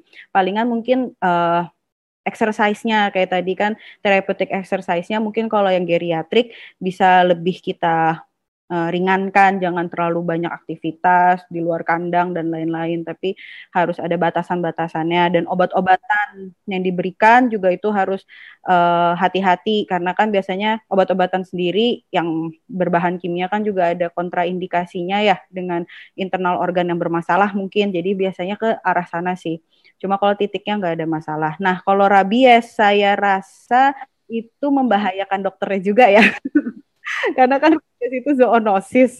Jadi kalau misalkan rabies dia dia kita terapi mungkin kitanya yang bahaya. Jadi juga sama sama aja. Tapi kalau misalkan post distemper, post distemper uh, atau FIP itu beberapa memang ada yang kita terapi sih. Cuma itu juga dari owner sendiri belum bisa memastikan apakah ini benar distemper sebelumnya ataukah uh, kita juga belum bisa memastikan benarkah ini FIP gitu juga uh, masih suka apa ya masih suka sulit ya karena kan syaraf ya. Tapi kalau uh, aku puntur biasanya kita sambil bantu sih kalau yang udah kena syaraf.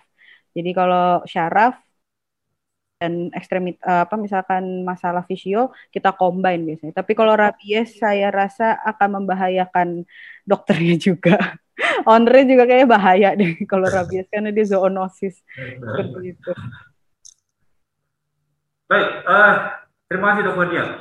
Uh, gini dok, ini kan uh, ada mungkin lebih dari 100 ya yang uh, ikut acara ini, apa lima dari apa via uh, Zoom ini, kemudian ada belasan yang lewat YouTube. Dan di antara mereka ini, ini adalah uh, bukan dokter hewan tempat ya, jadi mereka adalah uh, pet lovers ya. Uh, barangkali saya mewakili ini untuk pet lovers ini ya, dok.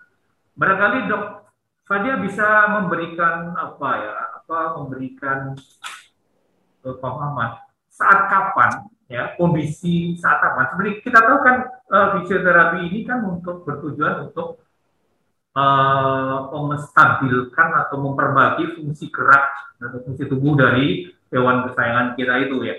Jadi kira-kira kapan sih kita harus ke dokter dalam seperti apa contohnya? Atau cukup kita fisioterapi sendiri gitu ya. Seperti tadi dokter kan ada yang bisa dilakukan oleh apa owner sendiri. Barangkali bisa memberikan masukan saran ke owner ini. Gimana dok? Kapan kita harus bawa ke dokter dan kapan kita nah, kita inikan sendiri? Silakan dok. Ya, untuk pertama memang uh, fisioterapi atau kasus-kasus fisioterapi dan rehabilitasi itu memang cukup uh, apa ya tidak mudah di tidak mudah didiagnosa atau tidak mudah kita oh ini kasus fisioterapi dan rehabilitasi cuma uh, memang baiknya kita dari pemilik sendiri juga harus aware dengan salah satu alternatif uh, apa namanya alternatif pengobatan ini. Nah, kapannya itu yang pasti saat dilihat dia um, sudah mulai susah jalan. Biasanya tiba-tiba kondisi kalau di kucing kan kebanyakan pemilik kucing ya. Kalau pemilik kucing itu biasanya kondisinya tiba-tiba.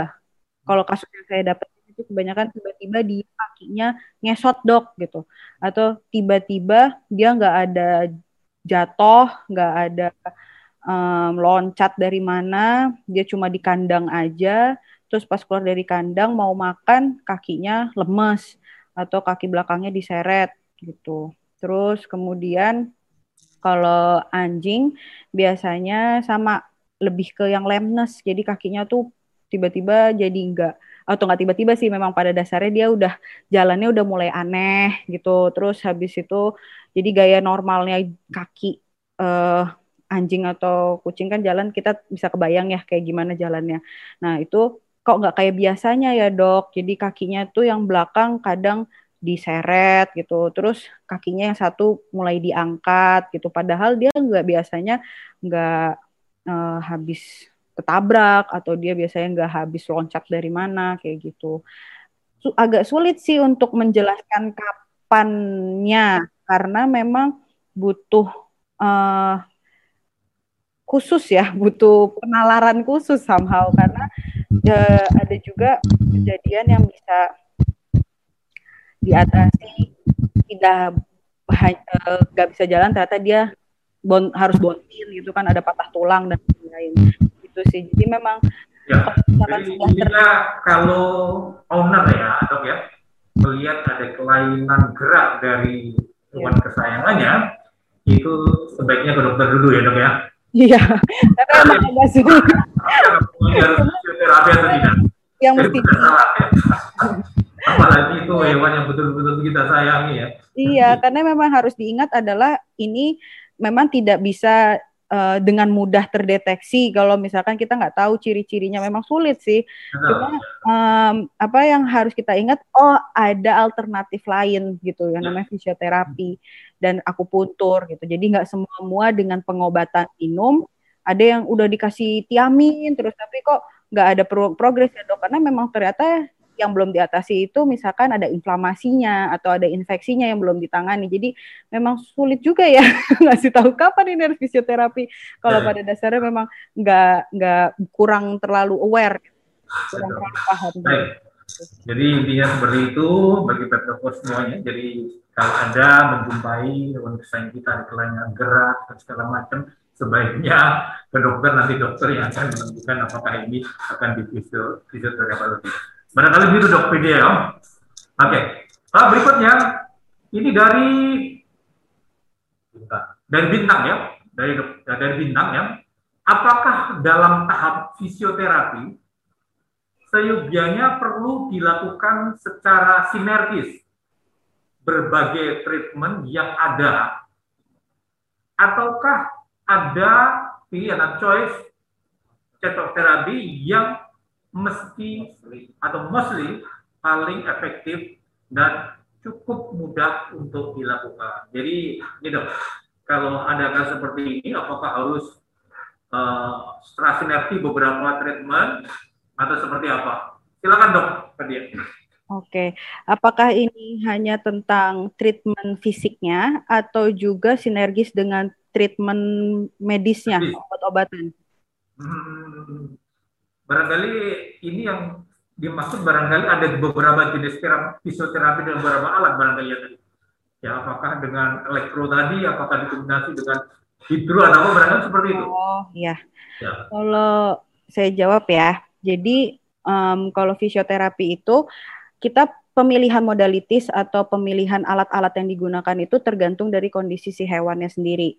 Uh, kalau misalkan uh, dia bisa kita combine semuanya bersamaan, nggak masalah gitu, karena memang semuanya itu saling apa ya, saling membantu di setiap uh, tahapannya gitu, dan juga yang satu fokusnya untuk mengurangi sakit analgesiknya, yang satu untuk menambah masa ototnya, yang satu untuk melatih keseimbangannya, seperti itu sih. Jadi pasti semua alatnya itu sinergis gitu, pasti semuanya saling berkaitan dan tinggal kita pilih aja modalitis yang paling uh, efektif untuk individu tersebut, untuk hewan yang diterapi tersebut itu apa. Dan hmm. juga uh, semakin lengkap, semakin banyak pilihannya, berarti harapannya juga semakin maksimal pemberian uh, terapinya. Dan juga biasanya juga saya bantu dengan tambahan sinergis treatment dengan medis pengobatan. Karena banyak juga kejadian-kejadian yang dia sudah bagus ke, uh, apa prognosanya lah ya perkembangan terapi setelah fisioterapi dia udah bagus gitu ya. Udah bisa tidur dengan nyenyak terus tiba-tiba kita misalkan kita stop salah satu obatnya aja misalkan gitu. Terus uh, dua minggu kemudian dia balik lagi dalam kondisi sudah kejang-kejang. Juga ada yang pernah kayak gitu. Jadi berarti inflamasi dari uh, penyakitnya itu belum berhenti di fisioterapi. Tapi kita mesti bantu juga dengan obat-obatan uh, yang seperti biasa obat-obatan oral gitu. Kayak gitu sih. Tapi kalau sinergis dari semua alat nggak masalah selama uh, seperti kalau aku puntur kan itu dia ada kontraindikasinya.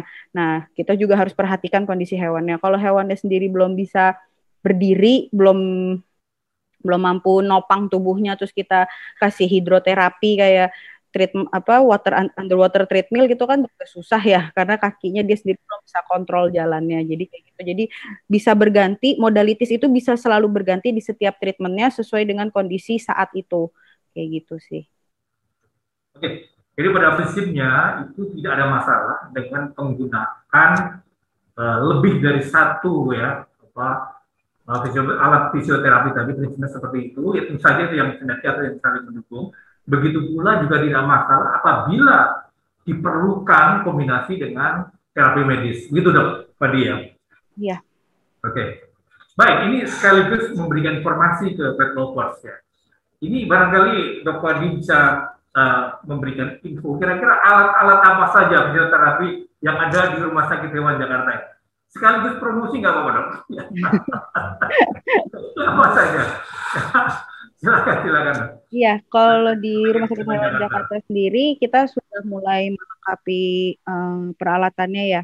Jadi yang pasti ada tent, laser terapi, kemudian ultrasound, Terus uh, untuk latihan jalannya juga udah lumayan lengkap ya. Jadi uh, peanut ball, terus udah gitu balance ball. Kemudian untuk akupuntur, terus juga akupuntur kan bisa juga dengan laser, bisa juga akupuntur jarum juga ada. Kemudian paling itu sih underwater treadmill sedang diusahakan, sedang juga dirancang oleh uh, Rumah Sakit Hewan Jakarta. Jadi insya Allah segera akan diadakan underwater treadmill karena memang permintaannya cukup besar dari owner dan juga dari dokter-dokternya sendiri untuk underwater treadmill. Dan uh, paling itu dulu sih ya gitu. Dengan tapi dengan alat-alat itu sendiri juga alhamdulillah semua pro, uh, hampir sebagian besar progresnya juga bagus. Karena memang sudah cukup mencakup ya. Karena kan kebanyakan tinggal kita exercise di rumah terus apa atau eh uh, alat-alat yang sekiranya bisa kita modifikasi lah untuk membantu terapinya sih seperti itu. Oke dok, ya. Uh, barangkali ada rekan-rekan peserta yang ingin langsung bertanya secara langsung, mungkin bisa resen, bisa acungkan tangan, nampak di sini nanti nanti silahkan bisa bertanya langsung ke dokter um, Padia. Namun sebelumnya dokter Padia, barangkali sedikit lagi tambahan uh, info. Barangkali ini bermanfaat bagi peserta.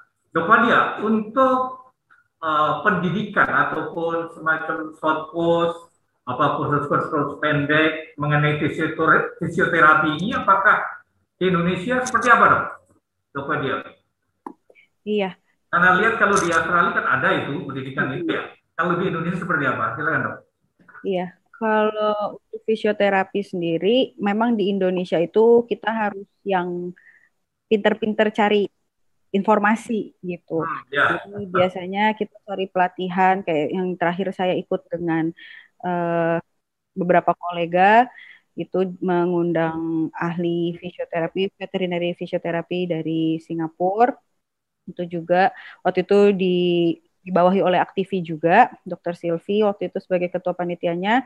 Kemudian um, ada juga uh, kayak terapi eh seminar-seminar uh, rehabilitasi sih udah beberapa kali di Indonesia juga diadakan terutama di waktu itu saya pernah ikut juga di Bogor itu mengundang dari Thailand juga kemudian kalau uh, sertifikat yang kalau di aku puntur kan ada yang sertifikat gitu uh, veterinary certificate nah itu ada tapi canine sport yang saya tahu jadi memang butuh biaya yang juga besar ya gitu dan memang kebanyakan sih kita lebih sering ikut seminar-seminar. Apalagi kan sekarang karena pandemi jadinya kan lebih banyak seminarnya yang webinar-webinar seperti ini.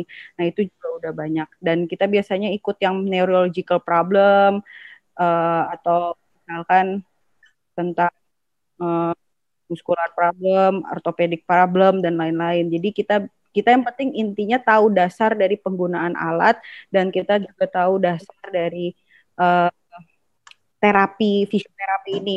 Nanti kalau kasus semuanya itu akan berkembang dengan sendirinya. Jadi biasanya kita emang harus rajin-rajin uh, update ilmu seminar lain-lain sih. Tapi untuk Indonesia sendiri benar-benar yang baru ini itu baru yang terakhir kemarin saya ikuti juga dari Aktivi juga kayak gitu.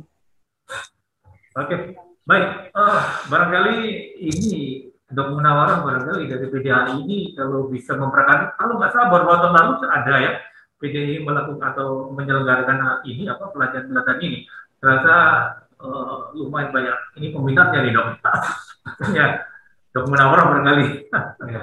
ini ada pertanyaan lagi pak ya oke okay, berikutnya dalam fisioterapi berapa kali benar ya dalam fisioterapi berapa kali dalam seminggu dengan jarak waktu berapa hari, kemudian berapa kali terapi dalam satu kasus terapi fisiologi. Tadi memang ini sebenarnya sudah di, sedikit disinggung dok Widya, tapi nggak apa-apa dok, mungkin bisa diulangi dok. Jadi ya, ya mengenai waktu ini. Iya, jadi untuk uh, fisioterapi dalam satu satu pasien ya biasanya. Kita jadwalkan dulu kurang lebih seminggu dua kali atau tiga hari sekali biasanya. Kita jadwalkan terus untuk sampai berapa lama e, dua kali seminggu itu atau tiga hari sekali itu tergantung dari perkembangan si individunya. Jadi bagaimana e, perkembangan progres kesembuhannya seperti itu.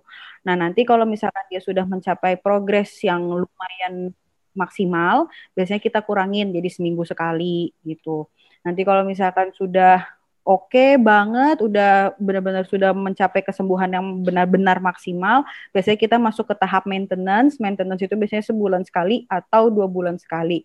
Tapi bila mana tetap diperlukan pengobatan uh, terapi yang peroral ya, terapi yang obat-obatan, biasanya kita lebih singkat gitu. Jadi misalkan sebulan sekali kita kurangin jadi per dua minggu, tapi uh, tidak selalu fisioterapi. Jadi kita evaluasi gate-nya apa jalannya, evaluasi pengobatannya gitu-gitu karena kan kadang banyak individu yang masih ketergantungan dengan pengobatan itu yang tadi saya bilang beberapa hal. Jadi biasanya sih standarnya kita ngadain uh, tiga hari sekali. Kalau dibawa pulang, tapi kalau misalkan dirawat inap biasanya saya lebih sering minggu sekali.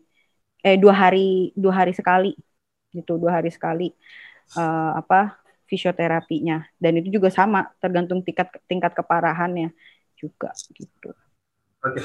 uh, barangkali ini kalau uh, barangkali ada dari apa owner yang barangkali ikut dalam webinar ini, mungkin dokter bisa memberikan ancaman-ancaman, nah, kira-kira ini itu mengenai nah ini biaya tapi nanti kalau tidak nggak juga nggak apa-apa. Nanti via IG-nya juga bisa pakai dokter saya bisa memberikan acaranya. Kalau untuk terapi ini itu di Jakarta itu range berapa sih barangkali bisa memberikan info. Range biayanya itu. Mungkin bisa kalau tidak nanti ya lewat IG juga nggak apa-apa. Iya. Saya survei pernah survei harga sih untuk ya, apa namanya ya, fisioterapi. Memang dia range-nya di antara tergantung alat yang digunakan juga mungkin ya. Itu ya, range-nya antara 100 sampai 300 ribu per sekali terapi gitu. Itu untuk fisioterapinya, tapi tergantung lagi tempatnya di mana. Ada yang sudah include dengan dokternya, ada yang harga segitu belum termasuk uh, konsultasi dengan dokternya, seperti itu sih. Tapi kalau range harga di Singapura saya udah lihat itu memang mahal. Mahal ya. mahal nggak usah Singapura. Cukup di rumah sakit Dewan Jakarta. Range-nya kurang lebih segitulah. Oke, okay, ada, ada lagi nih. Uh, ingin bertanya, ini Nisanto. dari uh, dari saudara Nisanto Christian ya. Bagaimana kalau untuk kami praktisi kesehatan hewan yang di pedesaan? Nah ini, apakah ada cara yang sederhana dalam fisioterapi terhadap cat and dog ini? Mungkin adanya keterbatasan dok, keterbatasan. Tapi kalau nggak salah fisioterapi kan tidak harus pakai alat kan? Ya dok ya, jadi bisa tanpa alat kan? Coba jelaskan dok. itu itu sangat bisa dilakukan. Di, misalkan belum ada alat ya itu bisa. Cuma uh, ya itu tadi modalitis. Tadi kan ada beberapa macam. Mungkin tadi yang massage terus itu passive and stretching gitu. Terus uh, apa tadi yang termoterapi. Terus kan sekarang udah ada online shop ya. Yang bisa beli ball tadi atau yoga ball itu bisa. Malah dulu saya waktu awal-awal fisioterapi ada di rumah sakit buat ngajak mereka jalan belum ada pinat ball sama uh, waktu itu kan kursi rodanya juga masih belum maksimal ya penggunaannya. Jadi sebelum ada pinat ball, sebelum ada yoga ball itu semuanya belum tersedia. Saya pakai anduk atau enggak kain jarik gitu ya, buat ya. ngangkat badannya biar dia belajar jalan, belajar seimbang gitu sih. Jadi sebenarnya kalau fisioterapi tanpa alat, maksudnya tanpa TENS, tanpa ultrasound, tanpa laser gitu ya, itu sebenarnya pemahaman uh, prinsipnya aja sih. Penggunaan alatnya sendiri itu nanti dipengaruhi dari uh, apa sih yang sakit, masalahnya di mana gitu. Apakah lameness ataukah keseimbangan atau apa gitu. Jadi memang sebenarnya masih bisa sih Apalagi sekarang semuanya udah online gitu, semuanya bisa dibeli gitu. Ya, Mau nyari pet udah ada gitu. Jadi sih kita sebenarnya juga masih sederhana kok dulu juga masih ya pakai kain jarik, pakai anduk kita angkat hewannya anjing besar gitu buat belajar jalan pun kita pernah melewati masa itu juga semua gitu. Pas masa kita tahu titik aku puntur misalkan kita masak di situ juga bisa gitu. Hmm jadi pada dasarnya tempat ya di mana berada dokter tadi, tidak ada kendala untuk melakukan fisioterapi ya. Iya. Karena kalau tidak salah, stretching itu udah ngaruh banget sebenarnya dia. Kita nah, latihan, latihan bersama. Bisa tanpa alat kan fisioterapi iya. itu. Dan kalau tidak salah dulu itu sempat didefinisikan bahwa fisioterapi itu adalah pengobatan dengan sumber atau energi alam ya. dengan akupuntur apa pun ya. itu apa uh, boleh ada lagi gitu ya baik uh, oh, ini ada satu lagi ada sebentar satu lagi ya satu kali dok ya masih ada waktu sedikit dok ya. Oke. Okay. kemudian dari dari Murno Cahyo ya dari saudara Murno apakah kriteria khusus spesifikasi alat fisioterapi? Misalnya berapa panjang gelombang yang direkomendasikan. Itu namanya apakah ada kriteria khusus spesifikasi alat fisioterapi, misalnya berapa banyak gelombang yang direkomendasikan. Silakan dok. Ada untuk alat-alat tertentu. Misalkan uh, biasanya di setiap alat itu kan yang kita gunakan sekarang ini di Rumah Sakit Hewan Jakarta kan masih sebenarnya alat manusia yang kita gunakan ke hewan. Gitu. Uh, jadi kalau di uh, kita belajar di luar negeri udah pasti pakai alat khusus untuk vet. Uh, uh, alat untuk vet yang untuk uh, memang untuk hewan. Ya, Panjang pun frekuensi, panjang gelombang, intensity semuanya itu uh, memang ada ada acuannya sendiri. Gitu. Jadi tergantung alat dulu apa yang digunakan. Mau ultrasound untuk uh, gelombangnya atau intensitasnya itu juga mempengaruhi uh, apa namanya frekuensinya itu juga mempengaruhi. Kemudian untuk uh, elektroterapi atau TENS itu juga intensitinya mempengaruhi. Terus memacak gelombang yang digunakan juga mempengaruhi gitu. Terus kalau laser juga sama julnya atau dosisnya dosisnya itu juga mempengaruhi. Jadi semakin akut seperti apa kronis seperti apa itu juga ada. Memang uh, banyak sekali yang di, dibaca juga. Ya biasanya karena itu alat manusia ya itu sih keterbatasannya kalau kita di Indonesia. Karena itu dia alatnya manusia jadi kita mesti mencari, ya. Oh, mencari datanya itu. Kita harus pintar nyari data. Alatnya pun juga karena itu punya manusia kita juga harus cari yang muat untuk hewan. Apalagi kalau kucing kecil kita cari petnya yang kecil kayak gitu sih banyak Jadi, sih rasa itu akan lebih kreatif Iya. Kalau keterbatasan membuat kreatif. Ya. Betul. Baik, ah, rupanya waktu juga ini yang membatasi perjumpaan kita pada sore hari ini. Oh ya, satu lagi ya, masih ada lima menit lagi. Oke. Okay. Jika anjing yang sudah kena Kennedy stempler, masa penyembuhannya berapa lama? Apabila kita lakukan dengan fisioterapi, coming Desember dengan fisioterapi, kan dok? Ya, itu tadi sempat saya jelaskan juga ya. di uh, apa uh, materi ya. Betul di materi ya. Uh, karena ini juga banyak sekali kanan distemper kan sekarang macamnya juga beragam ya gitu dan dia juga proses penyembuhannya juga biasanya selamanya juga yang misalkan ada kejang-kejang ataksia itu kan juga biasanya susah banget. Nah itu biasanya uh, memang prognosanya bisa dibilang uh, sulit ya, itu ya. Cuma kalau kita usahakan mungkin mengurangi tingkat sakitnya karena biasanya bukan kejangnya yang kita kurangi. Kalau kena distemper kan ada yang kejang-kejang terus tuh.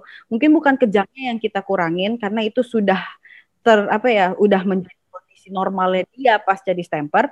Cuma mungkin otot-ototnya itu yang kita harus perbaiki. Misalkan ada yang terlalu kaku, yang terlalu tegang, jadi biar dia nggak terlalu sakit gitu.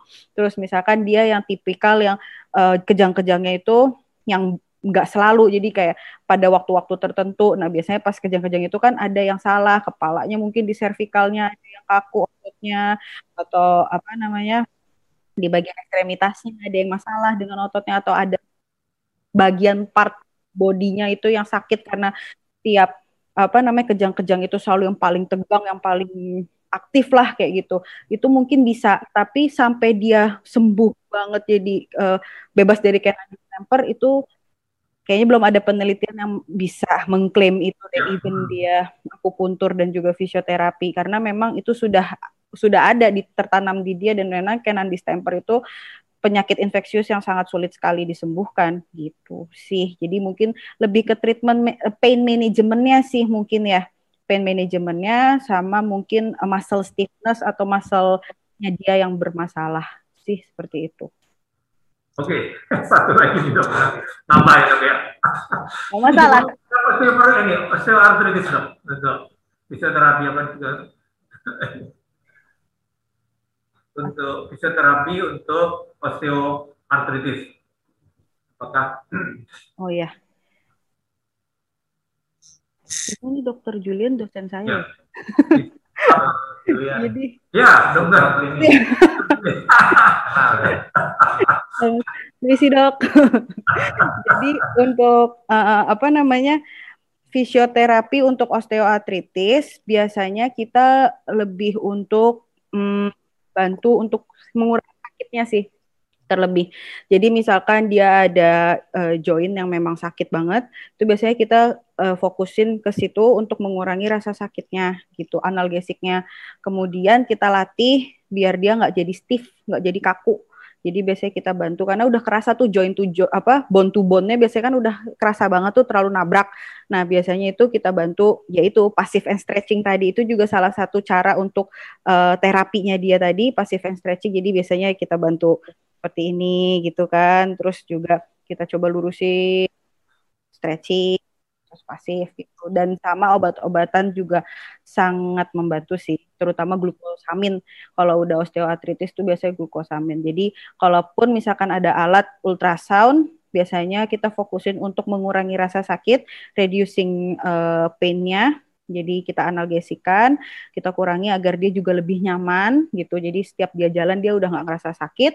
Kakunya kita bantu dengan passive and stretching sama obatnya glukosamin itu jangan pernah putus kayak gitu. Tapi penggunaan glukosamin itu balik lagi ke dokternya seperti apa. Tapi biasanya kalau sudah tahap osteoartritis kan biasanya kalau sudah geriatrik ya udah tua.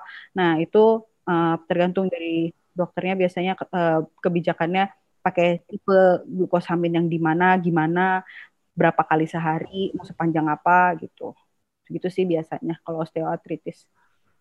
Baik, uh, terima kasih sekali dok Nadia, menarik sekali.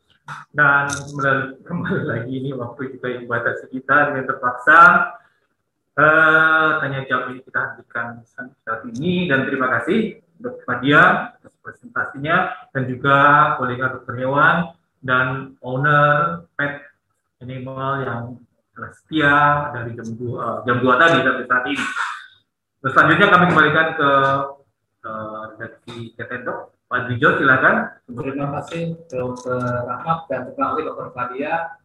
Uh, pemirsa webinar kita akan foto bareng dulu. Oke. Okay. Sambil menginformasikan yang memerlukan untuk SKPP bisa chat ke nomor yang sudah ada di beberapa flyer Meski acara sudah selesai, masih bisa berkoordinasi.